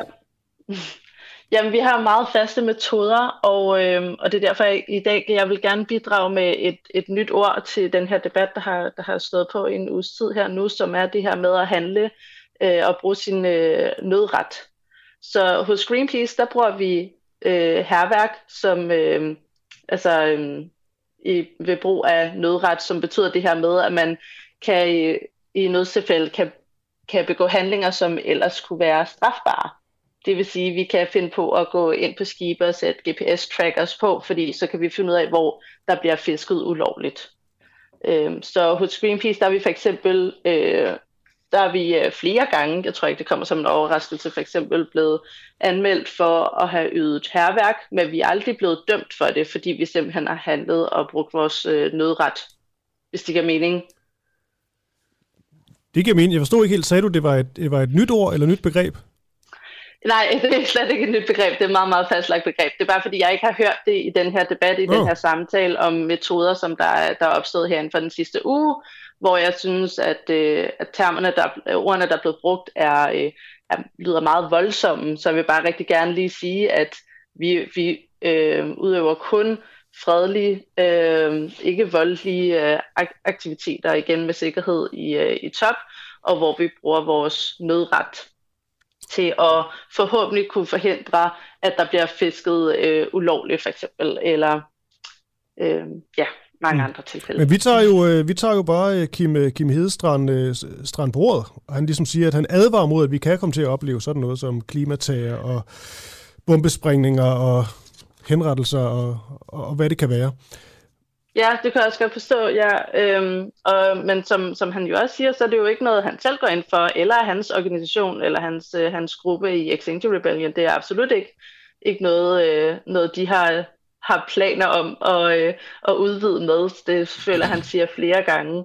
Øh, men jeg, jeg tænker, at det han, han prøver at udtrykke er øh, den her frustration mm. om, som man jo selvfølgelig ender hen med, at man ser, at verden kollap, altså sådan, at kommer mere og mere i kollaps, og der sker mindre og mindre øh, fra vores øh, fra vores politiske aktører. Men jeg synes jo, debatten Så. her er interessant, fordi at, øh, mm, jeg, ja, nu siger du frustration, men man ved jo også, mm. sådan historisk set, frustration afføder, øh, kan også godt afføde aggression, altså fordi du simpelthen øh, ikke ved, hvad du skal, hvad du skal gøre, du føler dig, at du, jeg vil nærmere sige, frustration afføder, jeg ved ikke, hvad jeg skal sige, men det jeg prøver at sige, det er, at når du er så frustreret, og der er ikke noget som helst, der, der virker eller, eller hjælper, og du ikke føler, at du bliver hørt, så er du der, mm. man kan ty til nogle mere drastiske midler.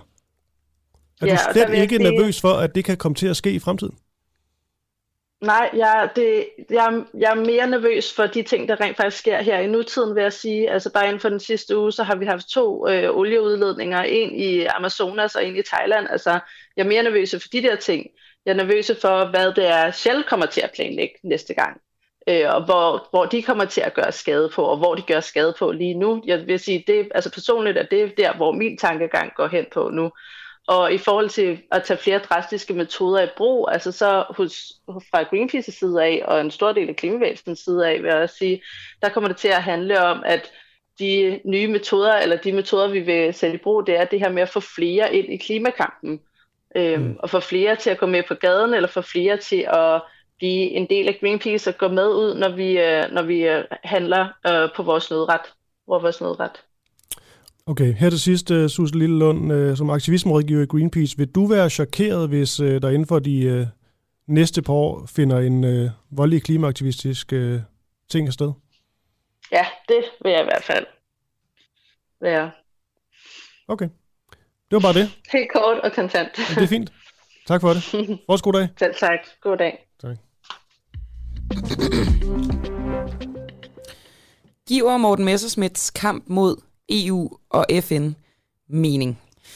Den nyvalgte formand i Dansk Folkeparti, Morten Messerschmidt, stiller nu krav for at ville give Dansk Folkepartis mandater og støtte til en blå regering. Morten Messerschmidt han siger, ikke mere EU og ikke flere FN-konventioner. Det er jo ikke første gang, vi hører sådanne røster fra Dansk Folkeparti. Mere konkret, der siger Morten Messerschmidt til Avisen Danmark. Vi har et helt klart krav om ikke mere EU og ikke flere FN-konventioner. Det er betingelsen for, at jeg overhovedet vil overveje at pege på Jakob Ellemann Jensen eller Søren Pape Poulsen. Og nu har vi formanden selv med på en telefon, altså nyvalgt, nyvalgt formand for Dansk Folkeparti, Morten Messerschmidt. De her krav om øh, EU og ikke flere FN-konventioner, er det ultimative krav til en borgerlig statsminister, og godmorgen. Godmorgen. Jeg tror lige, jeg nåede at høre det sidste af spørgsmålet. Altså, øhm, ja, vi siger, at øhm, det her med flere EU-traktater og FN-erklæringer, øhm, eller Marrakesh, du ved, som var et stort tema i sidste valgkamp, det, øh, det kommer vi ikke til at acceptere i den forstand, at hvis, øh, hvis en ny borgerlig statsminister lægger det frem, øh, uden at ville spørge vælgerne, øh, eller noget af den stil, jamen øh, så kommer vi til at få en led i, at vælgerne bliver spurgt ved simpelthen at udløse et folketingsvalg. Så det er det, som man kalder for et ultimativt krav? Ja, det vil det være, ikke? Altså, skal det, skal at, det gives øh, på forhånd, i, øh, altså for eksempel når man, når man laver, ligesom, øh, når man danner regeringen? Jamen, nej, altså du ved, jeg tror det vigtige er, at den, der måtte blive statsminister efter øh, Mette Frederiksen, bare ved det. Altså, det er jo et relativt, øh, det er jo et relativt åbenlyst øh, synspunkt, tror jeg, for både Ellemann og Pape, hvem af dem det måtte blive, øh, at, øh, at det, det er noget, der er et problem for os, og at jeg så på forhånd varsler, at, at det er så stort et problem, at vi, øh, at vi vil vælte regeringen. Det mener jeg sådan set, at vi skulle have gjort tilbage, da Lars Løkke Rasmussen fik øh, rejsefeber og ville til Marokko for nogle år siden, og sige, at, at det, det er altså et kardinalpunkt for os. Du sagde til os i... Øh i starten af januar måned, at mange af jeres vælgers, altså DF's vælgers utilfredshed, det skyldtes det, at I ikke var gået i regering. Så ja. hvordan hænger det sammen med, altså hvordan kan du tilfredsstille dine vælgere med at stille ultimative krav, der jo i sidste instans kan gøre, at I netop ikke kommer til at sidde i en regering? Nej, det, det, jeg tror ikke, de to ting er modsætninger. Altså, jeg tror, der er tre årsager til, den store, øh, til det store vælge, eller der er mange årsager til det store vælgerforfald øh, fra Dansk Folkeparti. Men det ene af dem, det er skuffelsen over, at vi 15 ikke gik i regering. Det andet er skuffelse over, at vi i 16 ikke greb hårdere ind, da, øh, da den syriske folkevandring begyndte. Og øh, det tredje er øh, det her med Marrakesh-erklæringen, som jeg ikke kan huske, om det er i 18 eller 19, eller hvornår det ligger. Øh, det, det tror jeg i hvert fald er sådan tre øh, kardinalpunkter. Øh, Men der er jo ikke noget til hinder for, at man øh, går i øh, regering og så siger, at vi skal bare være enige om, at det øjeblik, der måtte være nogle af jer andre i regeringen her, der får den der drøm om, at vi vil have mere EU, nye EU-traktater, eller bankunion, eller forsvars hvad det nu måtte være, øhm, og, øh, og eller FN-erklæringer, som undergraver dansk udlændingepolitik, så er jeg dels skrevet som minister, og så spørger vi jo vælgerne. Det er der jo ikke noget, øh, det, det, det to ting konflikter jo ikke. Og hvis vi så går hen til de her øh, FN-konventioner, altså hvad, hvad er det for nogle konventioner helt konkret, som, øh, som vi deltager i, der er dårlige for Danmark? Ja, det er jo dem, som har betydning for udlændingepolitikken. Altså, vi er sådan set med på, at vi kan lave nogle FN-konventioner, der forhindrer plastik i verdenshavene og sådan nogle ting. Det er relativt uh, konfliktfrit. Men, uh, men uh, det er dem, der handler om udlændingepolitik, de internationale konventioner der, som er et, uh, et om sig gribende problem. Og snakker vi også altså den europæiske menneskerettighedskonvention i alt det her? Ja, den er vi jo desværre med i. Og du siger desværre, så den vil du også... Altså, er det også et ultimativt krav, at vi ikke skal være med i den? Nej, det fremgår ret tydeligt af artiklen i går, altså at det vi ønsker i forhold til menneskerettighedskonventionen, det er, ligesom man har gjort det i Storbritannien, at få lavet en kuglegravning af, hvordan man i forskellige stadier kan løsrive sig. Altså, øh, vi vil jo gerne helt ud. Altså, det er klart, vi går ind på demokrati, og det er ret uforeneligt med at være med i sådan en undergravende øh, konvention, som menneskerettighedserklæringen er. Men, øh, men øh, det anerkender jeg jo også, at øh, Venstre og de konservative ikke gør. Eller de har sådan en anden afart af demokrati, hvor det må så udskiftet med dommer, ikke? Øhm, og øh, og øh, der siger vi så, jamen lad os finde ud af, hvilke, hvilke, på hvilke måder man kan vikle sig ud af det her øh, det her antidemokratiske system. Og der er flere, flere veje, altså kommer vi til at diskutere på fredag, hvor vi har stillet forslaget i, øh, i Folketingssalen. Altså det mest optimale er selvfølgelig bare at træde ud. Det vil være det. Det vil være klart det bedste. Noget andet, man kan gøre, det var at ophæve inkorporeringsloven fra 92, sådan at Danmark stadigvæk folkeretligt er med i, øh, i menneskerettighedserklæringen, men altså ikke i, øh, i, hvad kan man sige, i den almindelige lovgivning. Vi arbejder jo med retsdualisme i dag efter den danske grundlov. Øhm, man kan også vælge at sige, at vi følger kun de domme, hvor Danmark er part. Øhm, eller man kunne sige, at vi følger kun storkammerafgørelser, hvor Danmark er part. Altså, der er sådan flere modeller, øh, man, kan, man kan gribe efter, øh, og det vil vi da gerne høre, hvad VK mener om. Tror du, det er realistisk? Altså, hvem, hvem tror du, at I kan få, få med på det her? Jeg vil i hvert fald sige, at øh, de knap 20 år, jeg har været i politik, der er jeg jo multiple gange fået at vide, at, øh, at noget var urealistisk, og man derfor skulle lade være med at kræve det. Og så i dag, der er det så blevet øh, virkelighed. Det gælder både i forhold til grænsekontrol og en stribe ting på udlændingeområdet. Og derfor holder jeg ikke op med hele tiden at presse de andre på noget, som jeg mener er rigtigt. Vil du helst være en del af en regering, eller vil du helst være støtteparti, eller vil du helst være opposition? Jamen, jeg er ligeglad, hvor vi er. Bare vi er der, hvor vi får mest indflydelse. Altså, hvor, hvor kan man få mest det, indflydelse? Jamen, det er, jo, det, er jo, det er jo det der store spørgsmål. Altså, det, mit udgangspunkt har jo været og er, at vi skal med i en regering. Øhm, men øh, men øh, det handler jo om, hvor vi kan, øh, hvad kan man sige, presse citronen maksimalt og få vores ønsker øh, igennem. Altså, og det er jo ikke kun de ting, jeg nævner i, øh, i Avisen Danmark. Nu har jeg lige her til morgen været ud med en udmelding om, at vi gerne vil fremrykke forhandlinger om forsvarsforliget, øh, øh sådan at vi kan komme op på de 2% af BNP, som NATO kræver. Og det gør vi meget gerne allerede nu under Mette Frederiksen. Så, øh, så øh, jeg benytter enhver lejlighed til at få DF-politik igennem, og det vil jeg gøre, uanset om vi er med eller ikke med i en regering. Morten Messmith, det her med øh, et krav om, der ikke skal komme mere EU, det er på en eller anden måde i mine ører sådan lidt, øh, sådan lidt flyvsk. Hvad betyder det sådan helt konkret? Ikke mere det betyder, EU? Det betyder, hvis du udvider beføjelsesområderne for den europæiske union, øh, så, så er der en rød lampe, der lyser. Altså det kunne for eksempel være mm. øh, bankunionen. Ikke? Øh, hvis der kommer en, øh, en, øh, en ny borgerlig regering, der siger, at vi vil gerne med i bankunionen, øh, så siger vi, jamen det øh, må I jo gerne mene, men øh, det skal forelægges vælgerne. Og hvis de så siger, nej, øh, det vil vi ikke, øh, fordi så falder det bare, så vil jeg sige, fint, så forelægger jeg det bare vælgerne, så udskriver jeg bare et folketingsvalg. Hvis nu de tager sådan en, øh, lad os sige, en borgerlig statsminister, som øh, men så bliver, tillader, at øh, EU's budget øh, stiger, og dermed får EU vel også mere magt. Altså er det et, et eksempel på, hvis det sker, så vil du, øh, du vil trække støtten? Ja, det kunne det godt være. Kunne det godt være. Altså den budgetstigning, for eksempel, som Mette Frederiksen kom hjem med, øh, mener jeg var, var altså, helt utilgivelig. Altså hun, var det 18 procent eller sådan noget af Danmarks øh, øh, bruttobidrag øh, steg med, øh, efter hun havde sagt, at kommissionens udspil, det var gag-gag. Altså det mener jeg er så stort et fugtnummer, at der burde man have forelagt det til vælgerne. Men jeg spørger også bare, Morten Messmith, for det er mere i forhold til, øh, at du kan lægge dig fast på noget. Altså vil du ligesom sige, det er det og det, hvis det sker, så, så trækker vi støtten, eller vil du sådan tage det øh, løbende? Nej, jeg tror, det er det tætteste, vi kommer, ikke? Fordi altså, det er klart, hvis, hvis så der er en eller anden afregning, hvor EU-budgettet det, det så stiger med øh, en million kroner for eksempel, utilsigtet, og jeg har sagt sådan fuldstændig øh, snor lige fast og alt det her, at øh, så skal der bare være folketingsvalg, så bliver det måske en lille smule fastlåst det hele. Men, men, men hvis der kommer til at ske noget tilsvarende det, som Mette Frederiksen var ude i, så er det klart, så er man nødt til at spørge vælgerne, om det virkelig er sådan, de ønsker at bruge For det bare mere, hvis du ikke har ligesom skåret de her krav ud i, øh, i pap, så bliver det vel også nemmere at løbe fra, øh, fra det, du lover nu? Mm, nej, men det er jo ikke ambitionen at løbe, noget, løbe fra noget. Altså, øh, ambitionen er sådan set at give nogle klare meldinger. Og jeg vil indtil videre sige, at, at det kun journalister, der har svært ved at forstå det. Morten Messersmith, tror du, at Dansk Folkeparti er attraktiv for eksempel i en, øh, i en venstre-regering med alle de her krav, som du nu sætter? Altså... Alle de her krav? Gud, jeg synes, jeg har været så ydmyg. Er det rigtigt? Ja. Nå, har du mange flere i, i skuffen, du kan tage frem? Bunke andre ting, som jeg tænker at give i andre interviews, men altså, du ved, det er lidt ligesom juleaften. Det er sjovere, at man får gaverne over hele aftenen, i stedet for bare at flå det hele op på en gang. Det er rigtigt. Men så lad os da kalde det de få krav, du har. Tror du, det er attraktivt for Venstre?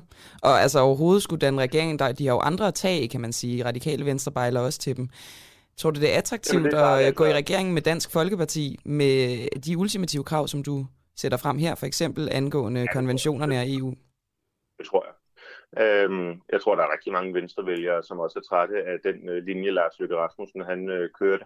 Men hvorfor skulle det være? Øhm, altså nu siger Sofie Løde, der er mange forskellige partier i den blå blok, og derfor må alle strække sig og ikke stille ultimative krav. Hvorfor i alverden skulle de gå i regering med et parti, som stiller ultimative krav, når de kan gå i regering og få mandater fra nogen, som de kan forhandle med?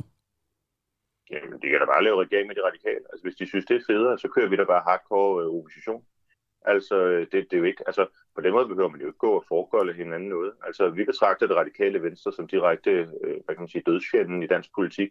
Altså, der er jo ikke nogen katastrofe i Danmarks nyere historie, så er ikke stået klæbet, øh, enten Marianne Hjelved eller Elisabeth Arnold eller Munk Scavenius. Øh, Men hvis de er så stor en dødsfjende, Morten Messersmith, og så, så vil du simpelthen, altså på baggrund af, at en regering ikke kan opfylde jeres ultimative krav, hellere have, at vi i Danmark får en regering, der tæller en dødsfinde, der er decideret skadelig for Danmark? Ej, det er jo en helt, helt, helt skør måde at udlægge det på.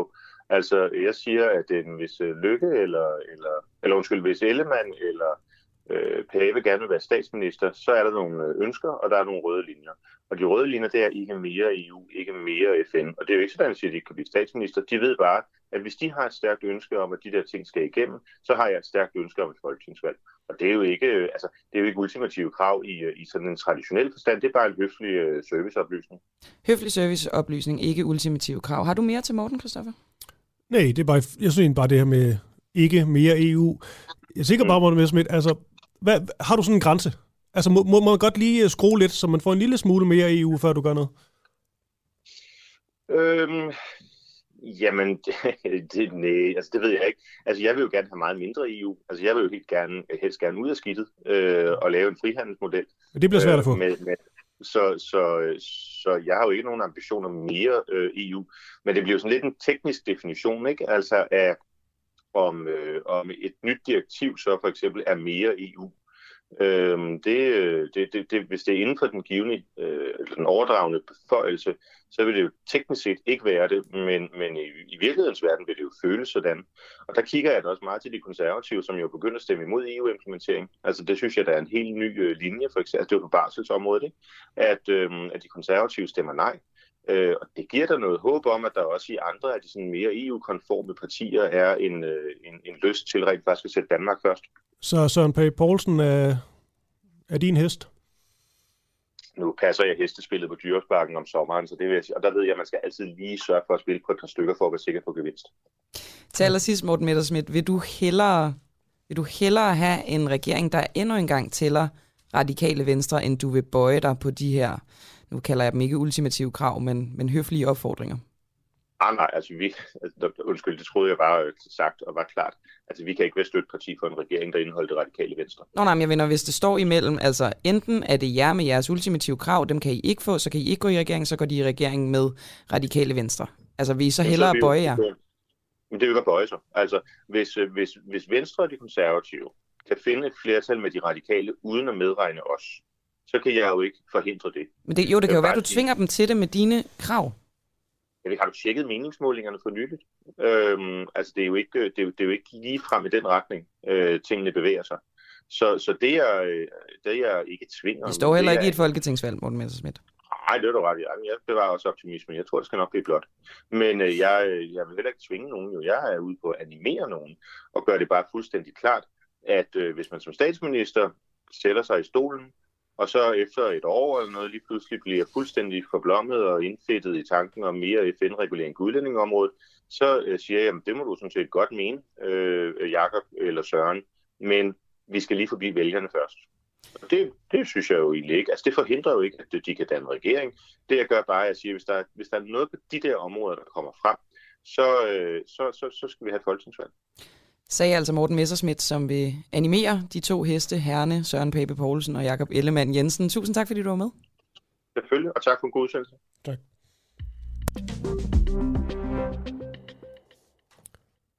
Er der ingen hjælp at hente, hvis man er offer for IT-relateret økonomisk kriminalitet? Det er det en uh, sag, vi har øh, forfulgt uh, tæt her på den uafhængige. Altså, der ligger næsten 50.000 uopklarede sager, mere præcist 48 1000 om IT-relateret økonomisk kriminalitet på skrivebordene hos øh, politiet. Og denne her bunke af uopklarede sager, den vokser altså med 13.000 sager om året. Justitsminister Nick Hækkerup, han, øh, han svarede i et øh, svar til Folketingets retsudvalg, at han overvejer yderligere tiltag, der skal dæmme op for den stigende IT-relaterede økonomiske kriminalitet. Det er også noget med, at der skulle komme et udkast med øh, nogle øh, visioner intentioner, hvad de nu vil gøre her i det her øh, kvartal. Vi har dog ikke set det endnu. Men nu taler vi altså med en, som rent faktisk har oplevet det her. Altså en af dem i bunken. Ja. Henriette Mor hedder hun, og, og er altså offer for det her IT-svindel. Henriette, kan du ikke lige fortælle, hvordan du er blevet snydt? Og godmorgen. Det kan jeg. Det hele starter i øh, foråret 2018, hvor jeg på Facebook ser ude i siden en annonce om øh, bitcoin-handel, og hvordan man let kan forvente en økonomi til en rigtig spændende og god økonomi. Og jeg var i en, en situation, hvor jeg rigtig gerne ville af med noget klatgæld, jeg havde fået taget op øh, efter, jeg har været skilt og alt muligt. Og, og efter en kort tid var, var arbejdsløs. Og øh, så var det jo fristende at, at prøve det her. Så jeg, jeg var begyndt at arbejde, jeg begyndte at tjene gode penge, så jeg havde den dag råd til at, at skyde det, der svarer sig til 1800 kroner ind i det her bitcoin. Og det tog så om sig, og jeg kom i kontakt med, jeg ved ikke hvor mange forskellige personer øh, i forskellige bank, banker rundt omkring i verden. Jeg aner ikke hvorhen, men de fortalte, de, de holdt til i England. Og det troede jeg så på, og jeg så også, de var, jeg følte også, de var, var ærlige og oprigtige og ville mig det godt, som de sagde. Ikke? Men øh, det endte jo altså bare med, at jeg kom, kom ud i en håbløs skæld. Fordi de efter 4-5 måneder fik overtalt mig til at og øh, lade dem gå ind og tage over på min bank, og så søgte de nogle lån. Eller det var en person, der sad og, og tog en masse lån i mit navn, og jeg skulle bare, hvad jeg skulle gøre, det var underskrive til sidst. Det er det så foregået over hele sommeren det år. Fordi jeg er jo ikke dum, og jeg prøvede at sige fra mange gange, men det blev ikke respekteret. Mm. Så var der en kvinde i telefonen, der sagde, du skal bare gøre, som vi siger, darling, så skal det hele nok gå. Og jeg, jeg var bare på det tidspunkt et nemt offer, ikke? For den mm. slags. Og jeg, jeg troede på det der, og havde læst om, om bitcoin, og kendte også nogen privat, det var gået godt for. Så jeg tænkte, det var, det var nok okay at, at forsøge det. Jeg skulle bare aldrig have gjort det over nettet, og, og med mennesker, jeg overhovedet ikke kender. Og Henriette, vi kan, vi kan vende tilbage til, hvorfor du gjorde det, men nu, nu beskriver ja. du det som en, en håbløs gæld, du ender i. Kan du sætte et tal ja. på det? Ja, men det er 250.000 kroner, det hele. Okay. Øh, kom til at koste mig til allersidst. Og der, der bliver jeg lovet den dag, hvor han tager alle de lån, at næste dag ville jeg få en stor bonus. Han skulle have sin andel, og så kunne jeg hurtigt blive gældfri øh, med den gæld, jeg havde i forvejen. Så den voksede så og blev til 550.000 kroner. Og det er så det, jeg, jeg betaler af på i dag. Og ja, og det har bare været rigtig hårdt. Og, og hen... psykisk. Ja, jamen det er det jo selvfølgelig. Altså, øh, hvad skal man sige, men, både at navigere i, i det spil, du har været en, en del af, men, men også bare have den store gæld, som du nu står tilbage med. Øh, inden vi ligesom snakker øh, politianmeldelse og så videre, mm. ja. hvad, hvad, hvad var det, der fik dig til at tro på, at det her var reelt? Jamen, det, det var deres evne til at gå ind og, og, og manipulere med en. Og, og jeg ser mig selv, og har altid set mig selv som en, en meget fornuftig kvinde og, og person, men de kan simpelthen gå ind og, og vende alt til dem, så du bare gør, hvad de siger. Fordi de får en til at tro på det. Kan du være jeg lidt ved, mere, undskyld, kan du være sådan lidt mere øh, konkret? Altså, hvad er, det, hvad de gør? Jamen, altså, de går ind og, og, øh, og får en til at tro på, at jamen, det her, det er det helt rigtige. Du hører det samme hele tiden. Det kommer til at gå dig godt. Du kommer ud i din gæld. Du får så meget mere igen, at du bliver rig af det. Ikke? Og tænkte du ikke, at det var for godt til at være sandt? Jo, det er jo det, man gør. Det var netop det, jeg tænkte at prøve at sige fra mange gange. Men de havde en evne til at overtale en, og det, det sker jo ikke over en dag eller to, det er over måneder, mm. de bearbejder en. Så du, du bliver ligesom lullet ind i et spænd, du ikke kan komme ud af igen. Altså jeg undskyld, men jeg tænker, det er psykopater, der sidder bagved, og de er eminente til at, at få ens fornuft til at, at blive helt noget helt andet end det, man er. Ikke? Jeg skulle lige til at øh. spørge, hvem er, nu sagde du øh, psykopater, men ja. du, du har sagt de mange gange nu. Det er vel ja, også fordi, der ikke er ansigt, ansigt på, men hvem, hvem tror du, de er? Jamen altså, det var både mænd og kvinder, øh, som jeg fik i røret. Dag og nat blev jeg ringet op, og de var engelsktalende alle sammen. Og jeg havde en hjemmeboende datter, der prøvede at råbe mig op og sige, mor, lad være, det, det, det er bare ikke godt. Det er ikke, det er ikke ordentlige mennesker. Men de prøvede virkelig at overbevise mig om det modsatte. Og, øh, og til sidst så tror du på dem. Hvad, det det, jamen, hvad, hvad, hvad, hvad kunne have stoppet dig i virkeligheden? Fordi nu siger du, at din datter råbt op. Ja, ja, hvad kunne have stoppet mig? Jamen, det kunne have stoppet mig, hvis jeg havde fået lov at, at blive respekteret, når jeg, sagde, når jeg sagde fra over for dem. For det gjorde jeg virkelig mange gange. Jeg sagde flere gange, jeg vil ikke investere mere. Jeg havde skudt alt, hvad jeg kunne skyde ind i, i det her bitcoin. Det var feriepenge, det var skattepenge. Altså, det var over 5-6 måneder, det bearbejdede mig. Og hver gang der kom ekstra penge ind, så fik jeg overtalt mig til at give det til, til den her maskine. Ikke? Øhm, ja, Henriette. Ja, mm. altså nu, nu kunne du ikke øh, stoppe det selv, men mm. hvad har politiet gjort i den her sag? Jamen, politiet har ikke gjort noget. Vi, da det gik op for mig, at jeg mistet alle de her mange penge, som han sad og, og tog lån i mit navn på, og jeg godkendt med nem kort, ID-kortet. Det var alt, hvad jeg skulle gøre, det den nøglekort, vi lige havde fået dengang. Så det gjorde jeg naivt nok. Og øh, for at finde ud af det sidste, at jeg mistede det hele, og de havde bare taget alt, hvad de kunne. Ikke? Og så går vi til politiet med det, fordi det får jeg at vide i banken. De kan ikke gøre, når jeg gjorde indsigelse. De kunne ikke trække pengene tilbage, de var forsvundet. Og, og det var min egen fejl. Jeg skulle ikke have gjort, som jeg gjorde. Så jeg gik til politiet, og de, øh, de så på sagen, men de kunne ikke, de kunne ikke gøre noget. Øhm, og så gik alt bare i stå derefter. Så, øhm, så det har været dyre lærepenge. Og jeg kan kun sige til folk derude, de skal aldrig investere i bitcoin, medmindre det er med fortrolige bankfolk i deres egen bank.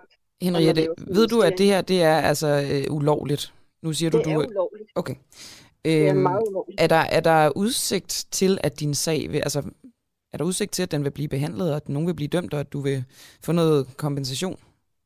Jeg, jeg tvivler på det, fordi jeg ved, at politiet gjorde så meget. De prøvede op, altså det her firma hed 60OP, og, og de prøver at tage kontakt til, men de eksisterer ikke. Så de sidder simpelthen et eller andet sted og opererer. Og jeg, og jeg tror både det er i Østbloklandet, altså jeg tror det både er, er østeuropæer og, og måske også øh, sydafrikanere rundt omkring. Hvad får dig til at sige det? Jamen det er, det er en fornemmelse, jeg har, og det er den, de, altså den måde, de taler engelsk på. Ikke? At det var ikke øh, almindelige engelsktalende mennesker, det var, det var fra andre lande. Du kunne og, høre noget accent. Ja, der var accent. Men du, når du går ind og nærlæser deres, øh, de steder, hvor de sidder, så er det også alle mulige steder i verden. Øhm, hvad kan jeg nævne for at tage et eksempel? Jamen, det kunne, det, jeg, nogle steder, der sad de i, i øh, sådan var det. Jamen, det var så mange steder, både i, i Europa og, og rundt omkring. Jeg kan selvfølgelig ikke lide, jo, jeg tror, det var øh, Litauen og Letland. Det var mm. nogle af dem. Mm. Og så var der så dem, der gav sig ud for at være fra Manchester i England. Og så sad der nogen i Kyberen og jamen, rundt omkring sidder de opererer. Og, der, og der, det lyder som om, du, du hører, de sidder i en stor penge, altså en stor bank. Der er masser af mennesker. Hver gang det går nogen godt, så bliver der klapsalver i baggrunden. Så bliver der klapsalver i baggrunden og jubel og hey, og det gik godt, og stor glæde og begejstring kunne man mærke. Ikke? Og den der stemning, den bliver du grebet af på en eller anden måde. Så tænker du også, om så om lidt, så rammer det mig, så, så er det mig, der får heldet med mig. Ikke? Det har de jo lovet højt og heldigt. Ikke? Men, og øh, men Henriette, det skete ikke. nej, lige her til sidst. Jeg vil gerne lige tilbage til øh, politiet og deres, øh, deres arbejde, eller måske mangel på samme. Ja. Øhm, hvor meget dialog har der været? Men der har faktisk ikke været meget dialog andet end den, da vi, vi havde, da vi kørte op på Slagelse politistation og afleverede de papirer, jeg havde på det hele. Og, og de prøvede at sætte sig i kontakt med de her folk, og de kunne ikke få fat i dem. Så alt gik faktisk i stå der. Mm. Og det, der sker, det Men er... følte du, at, undskyld, gange- følte du, at de kunne have gjort, øh, gjort mere? Nej, et eller andet sted kan jeg ikke tillade mig at sige det, fordi jeg tror, det var mig, der skulle have gjort noget mere langt tidligere. Ikke? Så kunne det være, at de kunne have fået fat i nogen af de her bagmænd, der sidder. Der var, jo, der var også nogen fra, fra Rusland. Der sad også nogen i Rusland. Okay, ja. Øhm, ja, så Hvad- det var, det var rundt omkring i, i Østeuropa, og så... Hvad, Og det, øhm, politiet de, kan, de kan bare ikke spore dem, tror jeg ikke. Jeg tror, det er umuligt. Fordi det, det er sådan et netværk. Mm. Det er et kæmpe netværk, de opererer i. Og, okay. og de er så sindssygt dygtige til at, at gemme det. så du har indstillet dig på, at, øh, at du får ikke nogen af de penge igen? Ja, jeg kommer aldrig til at se mine 250.000, som, som de tog fra mig på det øjeblik, de tog. Mm. Så øhm, det, er, det er dyre lærepenge, og jeg kan kun sige, at man skal holde sig langt væk fra det. Hvad gør du så nu? Men det er ikke første gang. Ja, nu, nu, nu arbejder jeg evigt altid og betaler gæld af. Okay. Jeg gjorde det, jeg så valgte på et tidspunkt, så kunne jeg ikke øh, overskue det her længere med alle de her, jeg tror det var 15 lån, de fik optaget på, når han fik optaget på, han hed Rudolf, øhm, og han øh, fik optaget 15 lån på 40 minutter eller sådan noget lignende. Og øh, der var intet at gøre, vi kunne ikke trække dem tilbage. Banken sagde, det var min egen fejl, jeg skulle ikke have gjort det, jeg gjorde. De kunne ikke, de kunne ikke hjælpe mig. Så det måtte jeg bare tage og, og, og, og acceptere og så komme videre. Ikke? Hvad jeg gør så, det er at tage fat i luksusvælden på et tidspunkt, hvor det begyndte at blive svært for mig. Og jeg synes, det var, jeg vidste ikke, hvor jeg var henne i, i alt det her gæld, så, og hvor meget den var vokset med. Og, for der var også renter. Så renter skal man tænke på. Og de var så vokset gevaldigt, så det var ikke bare 550.000, jeg havde i alt af gæld. Der kom så renter oveni. Så det svarer til, at min gæld var vokset til 738.000. Det var det, luksusfælden kom frem til. Okay. Så det, øh, det betaler jeg sig af på i dag. Og der er styr på det, og jeg er dybt taknemmelig over luksusfældens arbejde. Okay, det er godt. Men jeg arbejder hårdt, skal jeg sige.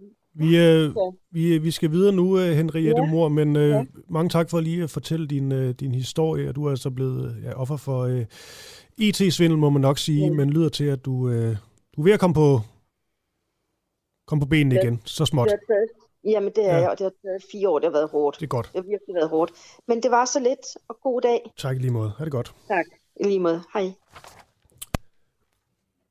Fra det, så, øh, så har vi, man kan sige, vi har nærmest haft tre temaer i dag, øh, eller to temaer indtil videre. Klimaaktivisme, så har vi haft øh, de her katte, hvordan beskriver Kaniner. det? Kaniner, undskyld. Kaningate. Kaningate. Ja, altså i hvert fald den koordinerede, øh, det koordinerede angreb på Folketingets politikere i kølvandet på en ny EU-lov, som gør, at dyrlægerne ikke selv må bestemme, hvordan de vil behandle ja.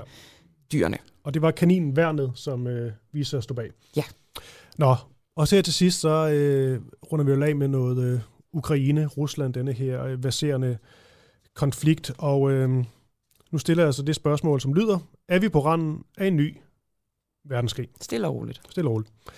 Fordi situationen mellem øh, Ukraine og Rusland, den spidser altså til, og nu mener amerikanske efterretningskilder, at øh, russerne har samlet 70 procent af de soldater og det militære udstyr, der er nødvendigt for at gennemføre en fuld invasion af Ukraine. Og i det interview, du skal høre nu, der spørger vores kollega Asger Jul, den øh, tidligere udenrigsminister Per Stig Møller, om han tror, at der kommer krig. Jeg er bange for det. Altså, jeg er bange for, at øh, ja, man kan håbe på, at alle de samtaler, som nu finder sted mellem Blinken og Lavrov og så videre, og alle de undersøgelser, papirer, og nu Scholz det i Amerika og, og, øh, og franske præsident i Rusland, at de trækker tiden, således at tiden er forpasset. Uh, sådan er det jo altid, når du uh, stiller op til en krig. Så er der altså en vis tidsrum, den kan gøres indenfor. Derefter er den faktisk forpasset tidsrummet. Og man kan håbe på, at den bliver trukket ud hele tiden, uh, så det ikke sker. Men, men jeg er bange for, efter nu Putin kom hjem efter lynbesøg i Kina, han har fået grønt lys. Og så, hvis han vil tage Donbass, så går han ind, og så skærer han landet ja. over. Så kommer der krig? Ja, så kommer der krig. Jamen gør der det? Ja, der kommer krig i den forstand, at Ukraine og Rusland vil være i krig. Ja, men altså tror du, det, det jeg prøver at spørge om, det er, hvad er dit bedste bud, Per Stig? Ja, mit bedste bud er, at der ikke sker noget, fordi diplomatiet arbejder. Men mit sekundære er, at jeg er meget i tvivl om, hvorvidt han ikke går ind og tager enten en tredjedel af øh, Donbass-området, det vil sige ned langs kysten, og forbinder de der to udbryderrepublikker med, øh, med, med, med Krim. Eller han siger, okay, jeg kan sgu lige godt tage hele den russiske del, den russisk talende del med det samme. Mm. Og det, det bestyrket, bliver bestyrket i ved at læse hans essay i går, hvor han slutter med at sige, Donbass er slet ikke ukrainsk. Hvad er det for et essay? Han, Putin skrev et essay sidste sommer om Rusland, hvor han øh, og Ukraine og Belarus, hvor han gør meget ud af at konstatere, at de tre hænger sammen og kan ikke skilles ad. Og hvis han så afgiver Ukraine, altså den vestlige Ukraine, så snupper han øh, Donbass, ud fra det, jeg læser i DSC. Så det lyder altså som om, at øh, Donbass er øh, sådan et, et, et knudepunkt i den her konflikt, som jo altså med Mette Frederiksens ord er den alvorligste sikkerhedspolitiske situation siden den kolde krig, og det lugter jo også unægteligt øh, ret koldkrigsagtigt. Øhm, og Danmark er jo ligesom øh, trådt ind på scenen i alt det her, som, øh, som NATO-medlem også. Og senest overvejer vi altså at sende Stinger-missiler til Ukraine, som er sådan nogle øh, jord-til-luft-missiler, som primært bliver brugt til at skyde helikopter ned. De skal, øh, de skal sendes afsted, hvis de altså ikke er blevet for gamle, og det er man i gang med at undersøge. Men hvor stor skade kan de her Stinger-missiler egentlig udrette. Kenneth Bull er øh, militærforsker ved Institut for Strategi og Krigsstudier på Forsvarsakademiet. Og Kenneth, hvornår har Danmark sidst brugt de her stingermissiler, og godmorgen? Ja, de, uh, godmorgen. Øh, de her missiler blev udfaset for et par forsvarsforlig siden, fordi man ikke længere mente, at der var behov for dem. Uh, de blev anvendt i Danmark af henholdsvis Søværnet og hæren, og det er jo et typisk, øh, hvad det hedder, punktforsvarsmissil, fordi dets rækning er meget begrænset. Det vil sige, at det er primært beregnet til at beskytte den enhed, som de er opstillet ved. Og øh, de kan gøre rimelig stor skade, både på fly og, og helikopter, selvom sprænghovedet ikke er særlig stort, og selvom de ender med ikke at skyde flyet eller helikopteren ned, så kan de i hvert fald bevirke, at, øh, at de ikke kan gennemføre deres mission. Fordi de kan gøre altså sådan delvis skade på et fly eller en helikopter? Ja, altså de kan sagtens skyde det ned, hvis de rammer vitale dele, eller for eksempel øh, øh, dræber eller sårer piloten. Er det, har vi at gøre med sådan, øh, hvad skal man sige, militær teknologi, der passer ind i øh, 2022, eller fordi nu hører vi jo ligesom, at de har ligget på hylderne i nogle år. Øh, sidst brugt i 2018, så vidt jeg forstår. Øhm, ja. Men, men er, de, er de opdateret nok til at kunne gøre sig gældende i en potentiel konflikt imellem Rusland og, og Ukraine? Altså, jeg vil skønne, at den teknologi, der er i missilet, stadigvæk vil være relevant at bruge på slagmarken i dag. Men øh, Ifølge de åbne kilder, så planlægger USA jo til næste år at opdatere softwaren i, i deres missiler for at gøre dem endnu bedre til at, at ramme fly.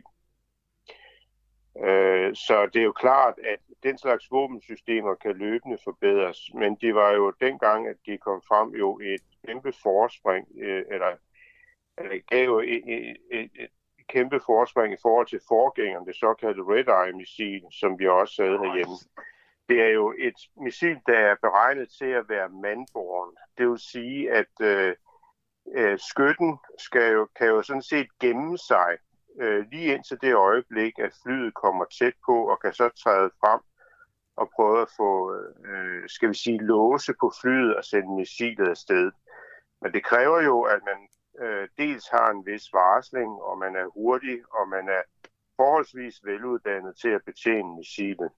Uh, nu er det et missil, der er relativt let at, at betjene. Jeg er selv oplært i at bruge det, og det er ikke noget, som tager særlig lang tid at blive oplært i. Og, men selvfølgelig kan man altid blive bedre til det. Men Kenneth, øh, nu siger du, altså du har selv prøvet at, at fyre sådan et stingermissil af.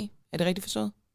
Nej, jeg har ikke prøvet at fyre det af, men øh, man havde dengang i Danmark, der havde man nogle såkaldte domer, Øh, den ene lå i Sjællands Øde, der hvor jeg trænede med det, som er sådan en slags stor spillehal, hvor man står med sådan et, et specielt øh, øvelsesmissil, og så kommer der sådan et fly øh, ude på væggen, og så øver man sig i at skyde mm. det ned, og så regner computeren ud, om man ville ramme eller ej. Okay, en form for simulator. Altså, når jeg har set billeder ja. af de her stingermissiler, det ligner Mm, og nu blamerer jeg måske i forhold til sådan, øh, min, min viden om våben, men sådan lidt en, en bazooka på en eller anden måde. Man har den sådan liggende op af skulderen. Kan du måske ja. beskrive det lidt mere konkret, hvordan de ser ud? Jamen, det er sådan et, øh, et langt rør, hvor selve missilet sidder i, og så sidder der sådan et apparat med sådan, en, øh, sådan et afskydningshåndtag på, og så et sigte, som er koblet til selve røret, så man sådan set kan sætte et nyt missil på og, og skyde flere af. Øh, og så øh, det, det fungerer sådan set på samme måde som en bazooka, at der er et missil, som flyver ud af det her rør, og lige så snart det kommer ud af røret, så får det, låser det på målet og flyver op. Og hvis der ellers, skal vi sige, at afstanden er, er, er passende, jamen så øh, vil det som regel nå målet og eksplodere. Og jeg, jeg synes jo, det, det er interessant med de her, der er mange ting, der er interessant med de her missiler. Dels nu har vi været inde på, hvordan de virker, og det er jo fordi, at vi påtænker, hvis ikke at de er blevet øh, forældet, dem vi har på lager, og sende det ned til Ukraine for at hjælpe ukrainerne. Men det jeg ikke helt forstår, det er, at vi har dem ligesom liggende på lager. Først tror ja. jeg lige, jeg vil spørge dig, Kenneth, ved du, hvor mange vi har? Det ved jeg ikke, og hvis jeg vidste, ville jeg heller ikke fortælle det. Fordi det er klassificeret? Det er klassificeret. Den slags er altid typisk klassificeret. Øh, men så kan jeg måske til gengæld spørge dig, det her med, at de kan være forældet, altså handler ja. det simpelthen om, at de er rustet? Eller Nej, jeg, det er ikke fordi, de er rustet. Altså typisk den slags øh, våben vil jo blive opbevaret under, skal vi sige, øh, hvad det hedder, forhold, så de i hvert fald ikke ruster. Men det er jo klart, at sådan nogle ting som øh, selve drivmotoren, og øh, springhovedet, øh, det er jo, skal, skal vi sige, noget kemi, som kan skal vi sige, blive dårligere og dårligere med tiden. Sådan er det typisk med den slags ting. Og der har fabrikanten jo normalt nogle, skal vi sige, nogle vejledninger på, hvor lang tid den slags varer. Okay. Så, øh, det og, og hvor lang nogen... tid var, var det på et stingermissil? Det ved jeg ikke. Det er, det er der folk inden for forsvaret, der ved, og det vil de jo også rådgive forsvarschefen om, som så igen vil rådgive forsvarsministeren om det her. Således at vi altså ikke sender katten i sækken til, til Ukraine. Øhm, ja. hvor, hvor, hvor stor glæde, altså hvor stor en forskel, kunne jeg måske spørge, tror du, at de her missiler kan gøre for, for ukrainerne? Altså, øh, det er jo ikke noget kampafgørende middel, men det er et middel, som øh, hvis det bliver rigtigt anvendt, og det er selvfølgelig også afhængigt af, hvor stort antal der kommer derned, øh, som vil kunne gøre en, en forskel på kamppladsen. Og det kan også tvinge russerne til at agere mindre optimalt, end de måske planlægger med. Sådan er det altid, når man angriber en fjende, og, og at du står i den situation, at de ved, at de har den type våben, jamen, så må du flyve lidt højere, og så kan du ikke bombe så præcist. Så det vil tvinge dem til at agere lidt anderledes. Men det kommer igen an på, hvor effektivt man er til at anvende det og deployere det. Og om man kan binde det op på nogle varslingssystemer. Hvis man kan det, så vil det, skal vi sige, forbedre effektiviteten af det. Således klogere på de her stingermissiler, som vi potentielt kan sende til Ukraine, hvis altså ikke de er blevet forældet. Tusind tak for øh, den forklaring, Kenneth Bull, militærforsker ved Institut for Strategi og Krigsstudier på Forsvarsakademiet. Hver dag efter morgenudsendelsen kan du høre et særligt udvalgt interview i vores podcast Den Uundgåelige. Interviewet er valgt, fordi det er det bedste, det vigtigste eller mest interessante. Men Mariette, det er, altså nu, øh, du- du er selvfølgelig politiker. Hvem er det, der skal sidde i ledelsen?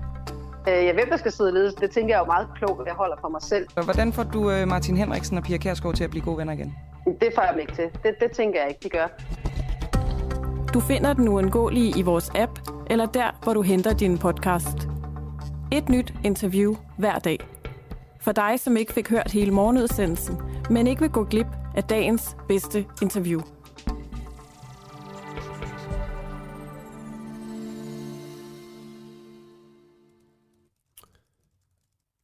Er vi på randen til en, øh, en krig mellem øh, Rusland og Ukraine, og dertil måske også flere andre øh, stormagter. Det er det, vi øh, undersøger her i den sidste del af programmet. Klokken blev 8.40.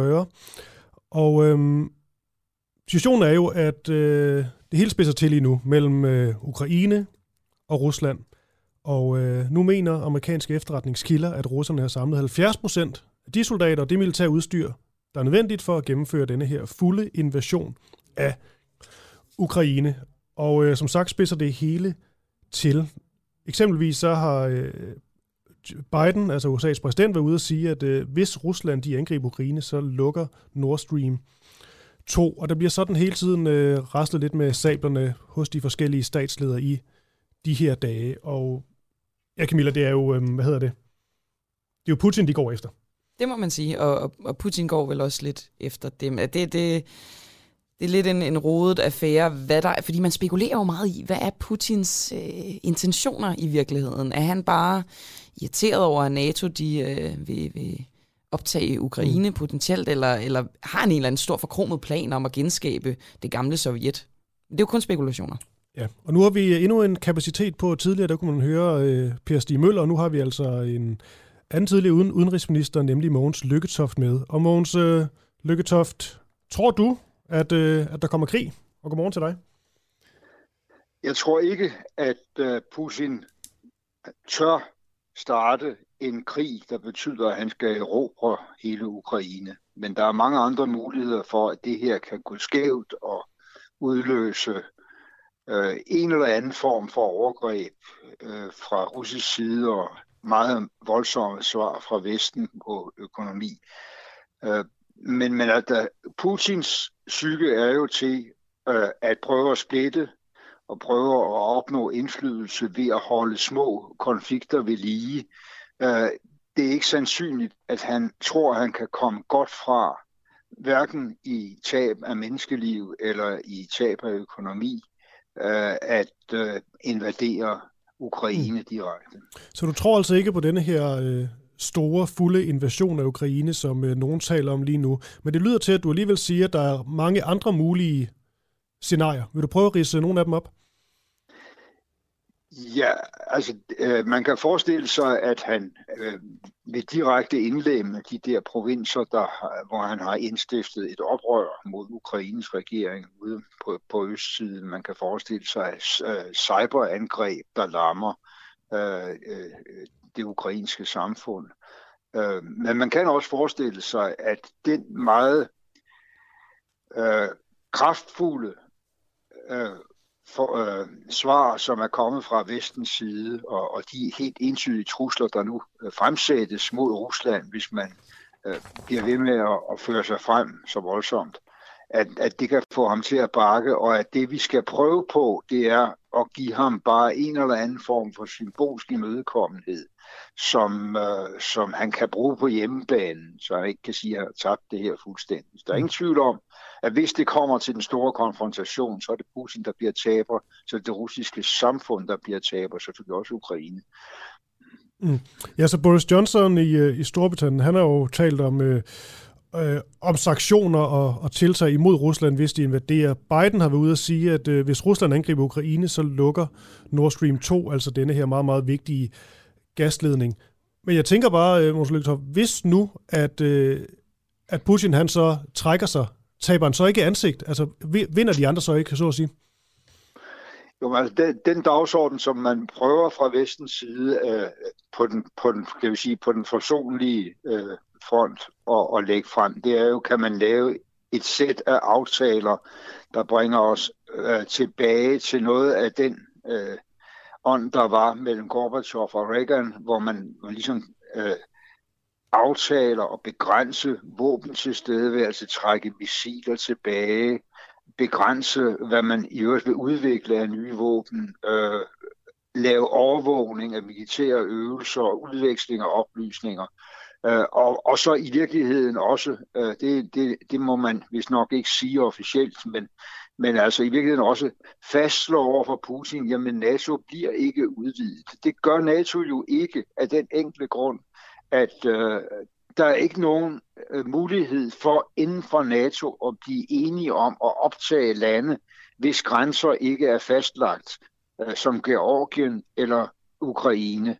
Og det er jo lige præcis det, Putin for længst har opnået, hvad enten man kan lide det eller ej. Det er at skabe tvivl om, hvor er egentlig grænserne, overtagelsen af Krim, øh, det her oprør, han har startet i de, de nordøstlige provinser. Det betyder jo, at der aldrig vil være øh, en enstemmighed, som man kræver det, i NATO for at optage Ukraine og Georgien øh, i, i den organisation. Og, og derfor er det, sådan, det er virkelig et, et, et, et skinproblem, at han har trukket så hårdt op øh, ved at sige, nu, nu vil han forhindre, at NATO bliver udvidet mod øst. Det bliver NATO ikke. Hvis du nu var øh, udenrigsminister i dag, Måns, øh, Måns Lykketoft, hvad vil du så gøre i, øh, i den nuværende situation, vi har lige nu?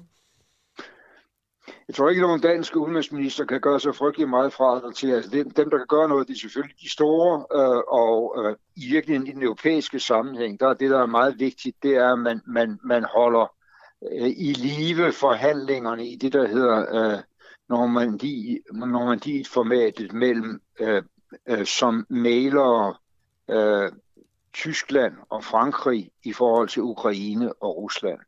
Øh, og at øh, man, man måske også der kan øh, give nogle symbolske indrømmelser til Rusland, øh, som han kan sælge derhjemme. Det har nemlig været meningen hele tiden, at man skulle sørge for, at de russisktalende i de østlige provinser i Ukraine fik større autonomi eller selvstyre, om man vil. Og der har ukrainerne, den ukrainske regering ikke leveret, og hvis man kunne øh, i de forhandlinger levere det, så kunne han måske sige, noget, men nu har han opnået noget af det, han, han, han gerne ville. Der er jo ingen tvivl om, der findes nogle, nogle millioner mennesker inden for den ukrainske stat, som, som er russisk sindede, og, mm. og at, at sikre en eller anden form for øh, større tryghed for dem, øh, kan måske være, være en del af løsningen. Måske er det nok for Putin, og måske er det ikke. Altså nu taler du om øh, forhandlinger, Mogens Lykketoft, men jeg vil gerne gå tilbage til det, Christoffer spurgte dig om. Hvis du selv sad i øh, udenrigsministerstolen i dag, vil du så for eksempel sende de her stingermissiler, som, øh, som Morten Bødskov altså planlægger, eller undskyld, øh, ja, Jeppe Kofod. Nå, det er forsvarsministeren selvfølgelig, Morten Bødskov planlægger at, at sende. Vil du, vil du øh, synes, at det var en god idé?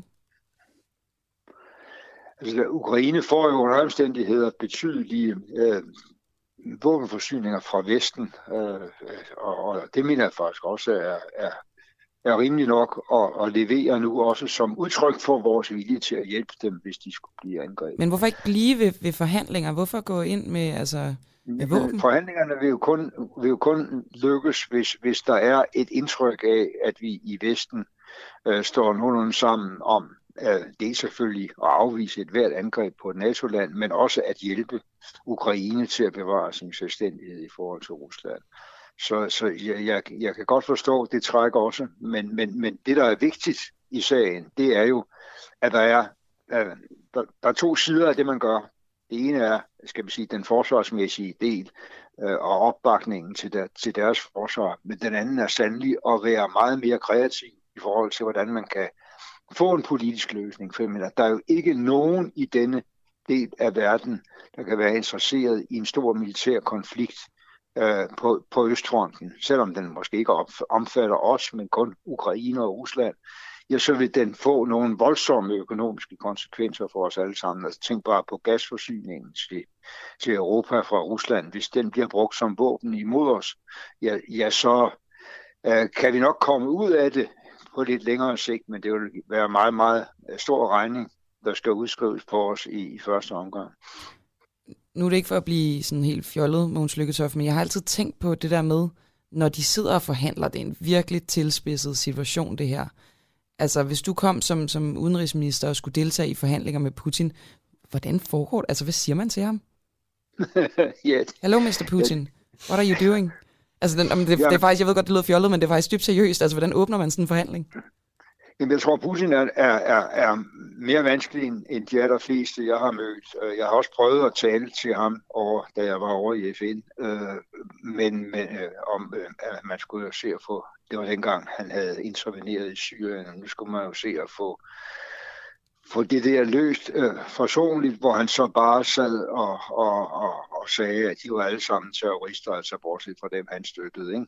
Mm. Øh, så det, det er meget vanskeligt at, at, at, at komme ind til ham, og det der er, er det store, det store gådefulde for alle i øjeblikket, det er jo, hvor er han egentlig henne psykisk? Ikke? Jeg, jeg er bare tilbøjelig til at sige, at han går ikke så vidt, så han udsætter sig selv og den russiske befolkning og sine venner blandt de russiske milliardærer og sig selv for nogle voldsomme økonomiske tab ved at starte en krig øh, af, af traditionel karakter, en invasion. Af Men er du, er du helt uh, skråsikker på det her, Måns Lykketoft? Uh, altså vil du være i chok, hvis det ender med, at uh, ja. vi rent faktisk invaderer Ukraine? Ja. Ja, det vil jeg også. Og også fordi, så, så er vi inde på en opskalering af, af konflikter og øh, økonomiske skader øh, på begge sider, som, som øh, strider imod enhver form for rationalitet. Okay, Måns Lykketoft, tidligere udenrigsminister. Øh, tak for denne her analyse, og fortsat øh, god dag til dig. I lige måde. Tak for det. Hej. Der er jo mange dimensioner til det her, Christoffer. Altså våben og forskellige grupper. Altså det er jo også interessant det her med, at Ukraine jo ikke entydigt er sådan vestligt sindet. Mm. Der er, øh, som Måns Lykketoft også var inde på, dele af befolkningen, som, som så sandelig er russisk sindet. Men sådan opsummerende, to tidligere udenrigsministre siger altså ret klart, at der kommer ikke denne her store krig. Men der kan måske godt komme en lille krig, ja. synes jeg også, de begge to sagde. Ja. Nå. Nå. 10 men øhm, 10 minutter tilbage, klokken er 8. 51, så altså 9 minutter tilbage. Mm. Øhm, spørgsmålet er, altså fordi Putin, det er ikke kun øh, NATO, han sidder og forhandler med. Spørgsmålet er, hvad han får ud af at støtte den bosnisk-serbiske leder Milorad Dodik. Fordi øh, Dodik her har altså et øh, mål, erklæret mål, om at gøre Republika Spaska til en selvstændig stat. Og i det, der har han altså udnævnt Putin som lederen over alle verdens ledere. Og Putin han giver så omvendt også sin støtte til Dodiks plan om at ligesom løsrive sig fra resten af Bosnien. Carsten Fedelius, du er lektor emeritus og kan med i historie og serbokroatisk ved Københavns Universitet. Kan du ikke lige forklare os, hvem er Dodik, og hvad kan han bruge Putins støtte til? Ja, Milorad Putin har øh, siden, jeg tror i 2006, været øh, præsident i denne her delstat i Bosnien-Herzegovina, øh, som kalder sig for Republika Srpska, egentlig den serbiske republik øh, Bosnien-Herzegovina. Og øh, det har øh, i stigende grad gennem årene været hans politik at øh, prøve at gøre det til en øh, selvstændig øh, stat. Øh, man kan lidt sammenligne det med den bevægelse, som man har set med, med øh, republikkerne i Øst-Ukraine og, og de republikker, der er i Georgien. Det er sådan lidt øh, samme bestræbelse, hvis man ser det på et overordnet billede. Men nu er der det for Bosnien-Herzegovinas altså vedkommende, at der er en international fredstraktat, der er overvåget af det internationale samfund øh, fra øh, 1995. Og det er den, øh, som Dordik forsøger at få. Øh, han siger, at øh, han vil tilbage til, hvordan øh, forholdene oprindeligt var ved fredsslutningen. Men i virkeligheden er det, han stræber efter, øh, ikke blot øh, selvstændighed for Republika Srpska, men det endelige mål er øh, en forening med Serbien, som øh, Republika Srpska jo grænser op til. Mm. Okay. Ja. Og, og altså man kan sige, hvad, hvad, øhm, hvad skulle Putin, altså nu, går, nu giver han sin støtte til, øh, til den her plan om, om løsrivelse fra Bosnien. Men hvad har Putin af interesser i det? Øh, I at det ikke er øh, vestens, om så at sige, politik. altså det er et af de steder, hvor, øh, hvor, øh, hvor han øh, i sin øh, øh, forsøg på at begrænse NATO og begrænse øh, EU's indflydelse i det østlige Europa, der er, øh, der er det vestlige Balkan, det er jo ikke blevet en del af EU endnu. Altså, øh, det, det menes, at der var planlagt et forsøg på at få Montenegro til at øh, undgå at melde sig ind i NATO, men det øh, blev så faktisk tilfældet, at Montenegro blev øh, medlem af NATO. Og øh, øh, Montenegro er jo en tidligere del af det, der indtil øh, 2003 hed, jo stadigvæk hed Jugoslavien, mm. men som blev øh, opløst ved den lejlighed, der, der blev det øh, ændret til Serbien-Montenegro, og så ved en folkeafstemning i 2006 øh, meldte Montenegro sig så ud af øh, forbundet med Serbien og blev en uafhængig stat, som så øh, i øvrigt øh, for øjeblikket øh, har euro som øh, officiel valuta, øh, selvom øh, de ikke er en del af eurozonen. Så de er, de er ligesom, øh, de er også kandidater til, øh, til EU-medlemskab, ligesom øh, Republiken Nordmakedonien øvrigt også er det. Så, øh, men øh, det er et af de steder, hvor, altså hvis Putin vil genere øh, Øh, NATO og EU og, øh, og, og de andre, skal vi sige, vestlige organisationer, så er det et af de steder, hvor der stadigvæk er nogle uafklarede øh, spørgsmål. Og øh, så er Serbien jo øh, fra øh, første og 2. verdenskrig en, en øh, gammel formålsfælde med Rusland øh, i kampen mod tyskerne. Så der er altså ligesom nogle gamle mønstre, som øh, man her ligesom kan, kan forholde sig til, og altså især ud fra et geostrategisk øh, synspunkt. Øh, og geostrategi, det er noget, der spiller en betydelig rolle i den nuværende russiske udenrigspolitik, øh, så er det sådan, at de steder, hvor man st- stadigvæk har nogle indflydelsesområder, øh, dem, øh, der vil man, øh, skal jeg sige, prøve at holde fast i dem, og også øh, vende tilbage til et syn på øh, det østlige Europa som en i hvert fald delvis russisk indflydelsessfære, som øh, øh, man øh, ligesom forlanger, at vestlige, vestligt prægede organisationer som NATO og som øh, EU holder sig udefra. Så det er ligesom det store spil i det her. Og der kan man sige, at øh, det er ligesom, at øh, Putin for øjeblikket spiller en form for simultan skak, hvor øh, brikkerne står forskellige steder.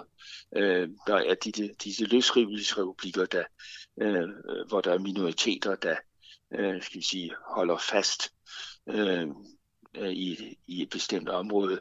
Det gælder Transnistrien, der ligger imellem, øh, imellem Moldova og øh, Ukraine, øh, klemt ind der. Og dette øh, lille område, som, som øh, ikke er, som formelt set er en del af Moldova, men reelt øh, er en form for russisk lydstat. Den ligger altså på den ene side af Ukraine. Så har man øh, øh de to øh, såkaldte folkerepublikker øh, i det østlige Ukraine, og øh, nu har øh, alliancen mellem øh, Belarus og Rusland, den er blevet stærkt optrappet, og det, det og den øh, i Ukraine, det ukrainske udenrigsminister, taler allerede om, at vi jo altså også har en nordlig front, det vil sige grænsen mellem Ukraine og Belarus. Så øh, den, den øh, mest aktuelle scene, og der hvor den store militære opbygning finder sted nu, det er øh, omkring Ukraine. Men så kan man sige, at, at øh, øh, samtidig holdes nogle andre konflikter ligesom i gang, øh, som, som ligesom også er en del af det, af det store spil. Og vi har kun et ja. minut tilbage, Carsten. Det er ikke, fordi det ikke er interessant, ja. det du siger, det er bare, fordi vi lukker her klokken 9. Det er jo så øh, sådan skæringspunkt, når man laver sådan noget radio her. Øhm, har jo, du en sidste kommentar det, til det? Ja. jo, min sidste kommentar er, at øh, hvad er det ene, der er hovedkonflikten i det her? For mig at se, er det stadigvæk Ukraine, der er hovedkonflikten. Men øh, disse andre scener, de er stadigvæk værdifulde set ud fra et russisk synspunkt, fordi det er steder, hvor der stadigvæk er uafklarede spørgsmål, hvor man kan ligesom gå ind og øh, fra russisk side og udnytte de øh, muligheder, der er. Og altså derfor Putin, han øh, erklærer sin støtte til Dodiks plan om løsrivelse for resten af Bosnien. Tusind tak, Carsten Fledelius. Ja, selv tak. ja. god dag. God dag. Hej. Hej. Hov, vi vil være der. 30 sekunder igen, altså en dag med kaniner, klima og Ukraine. Ja. I morgen der er det den gode Asger Jul, der overtager stolen her. Det er det. Og vi går ind på redaktionsmøde nu og prøver at finde på nogle øh, spændende historier til i morgen. I dag der var vi mig, Camilla Boracchi, og dig, Christoffer Lind, og Barry Vessel, som var i regien.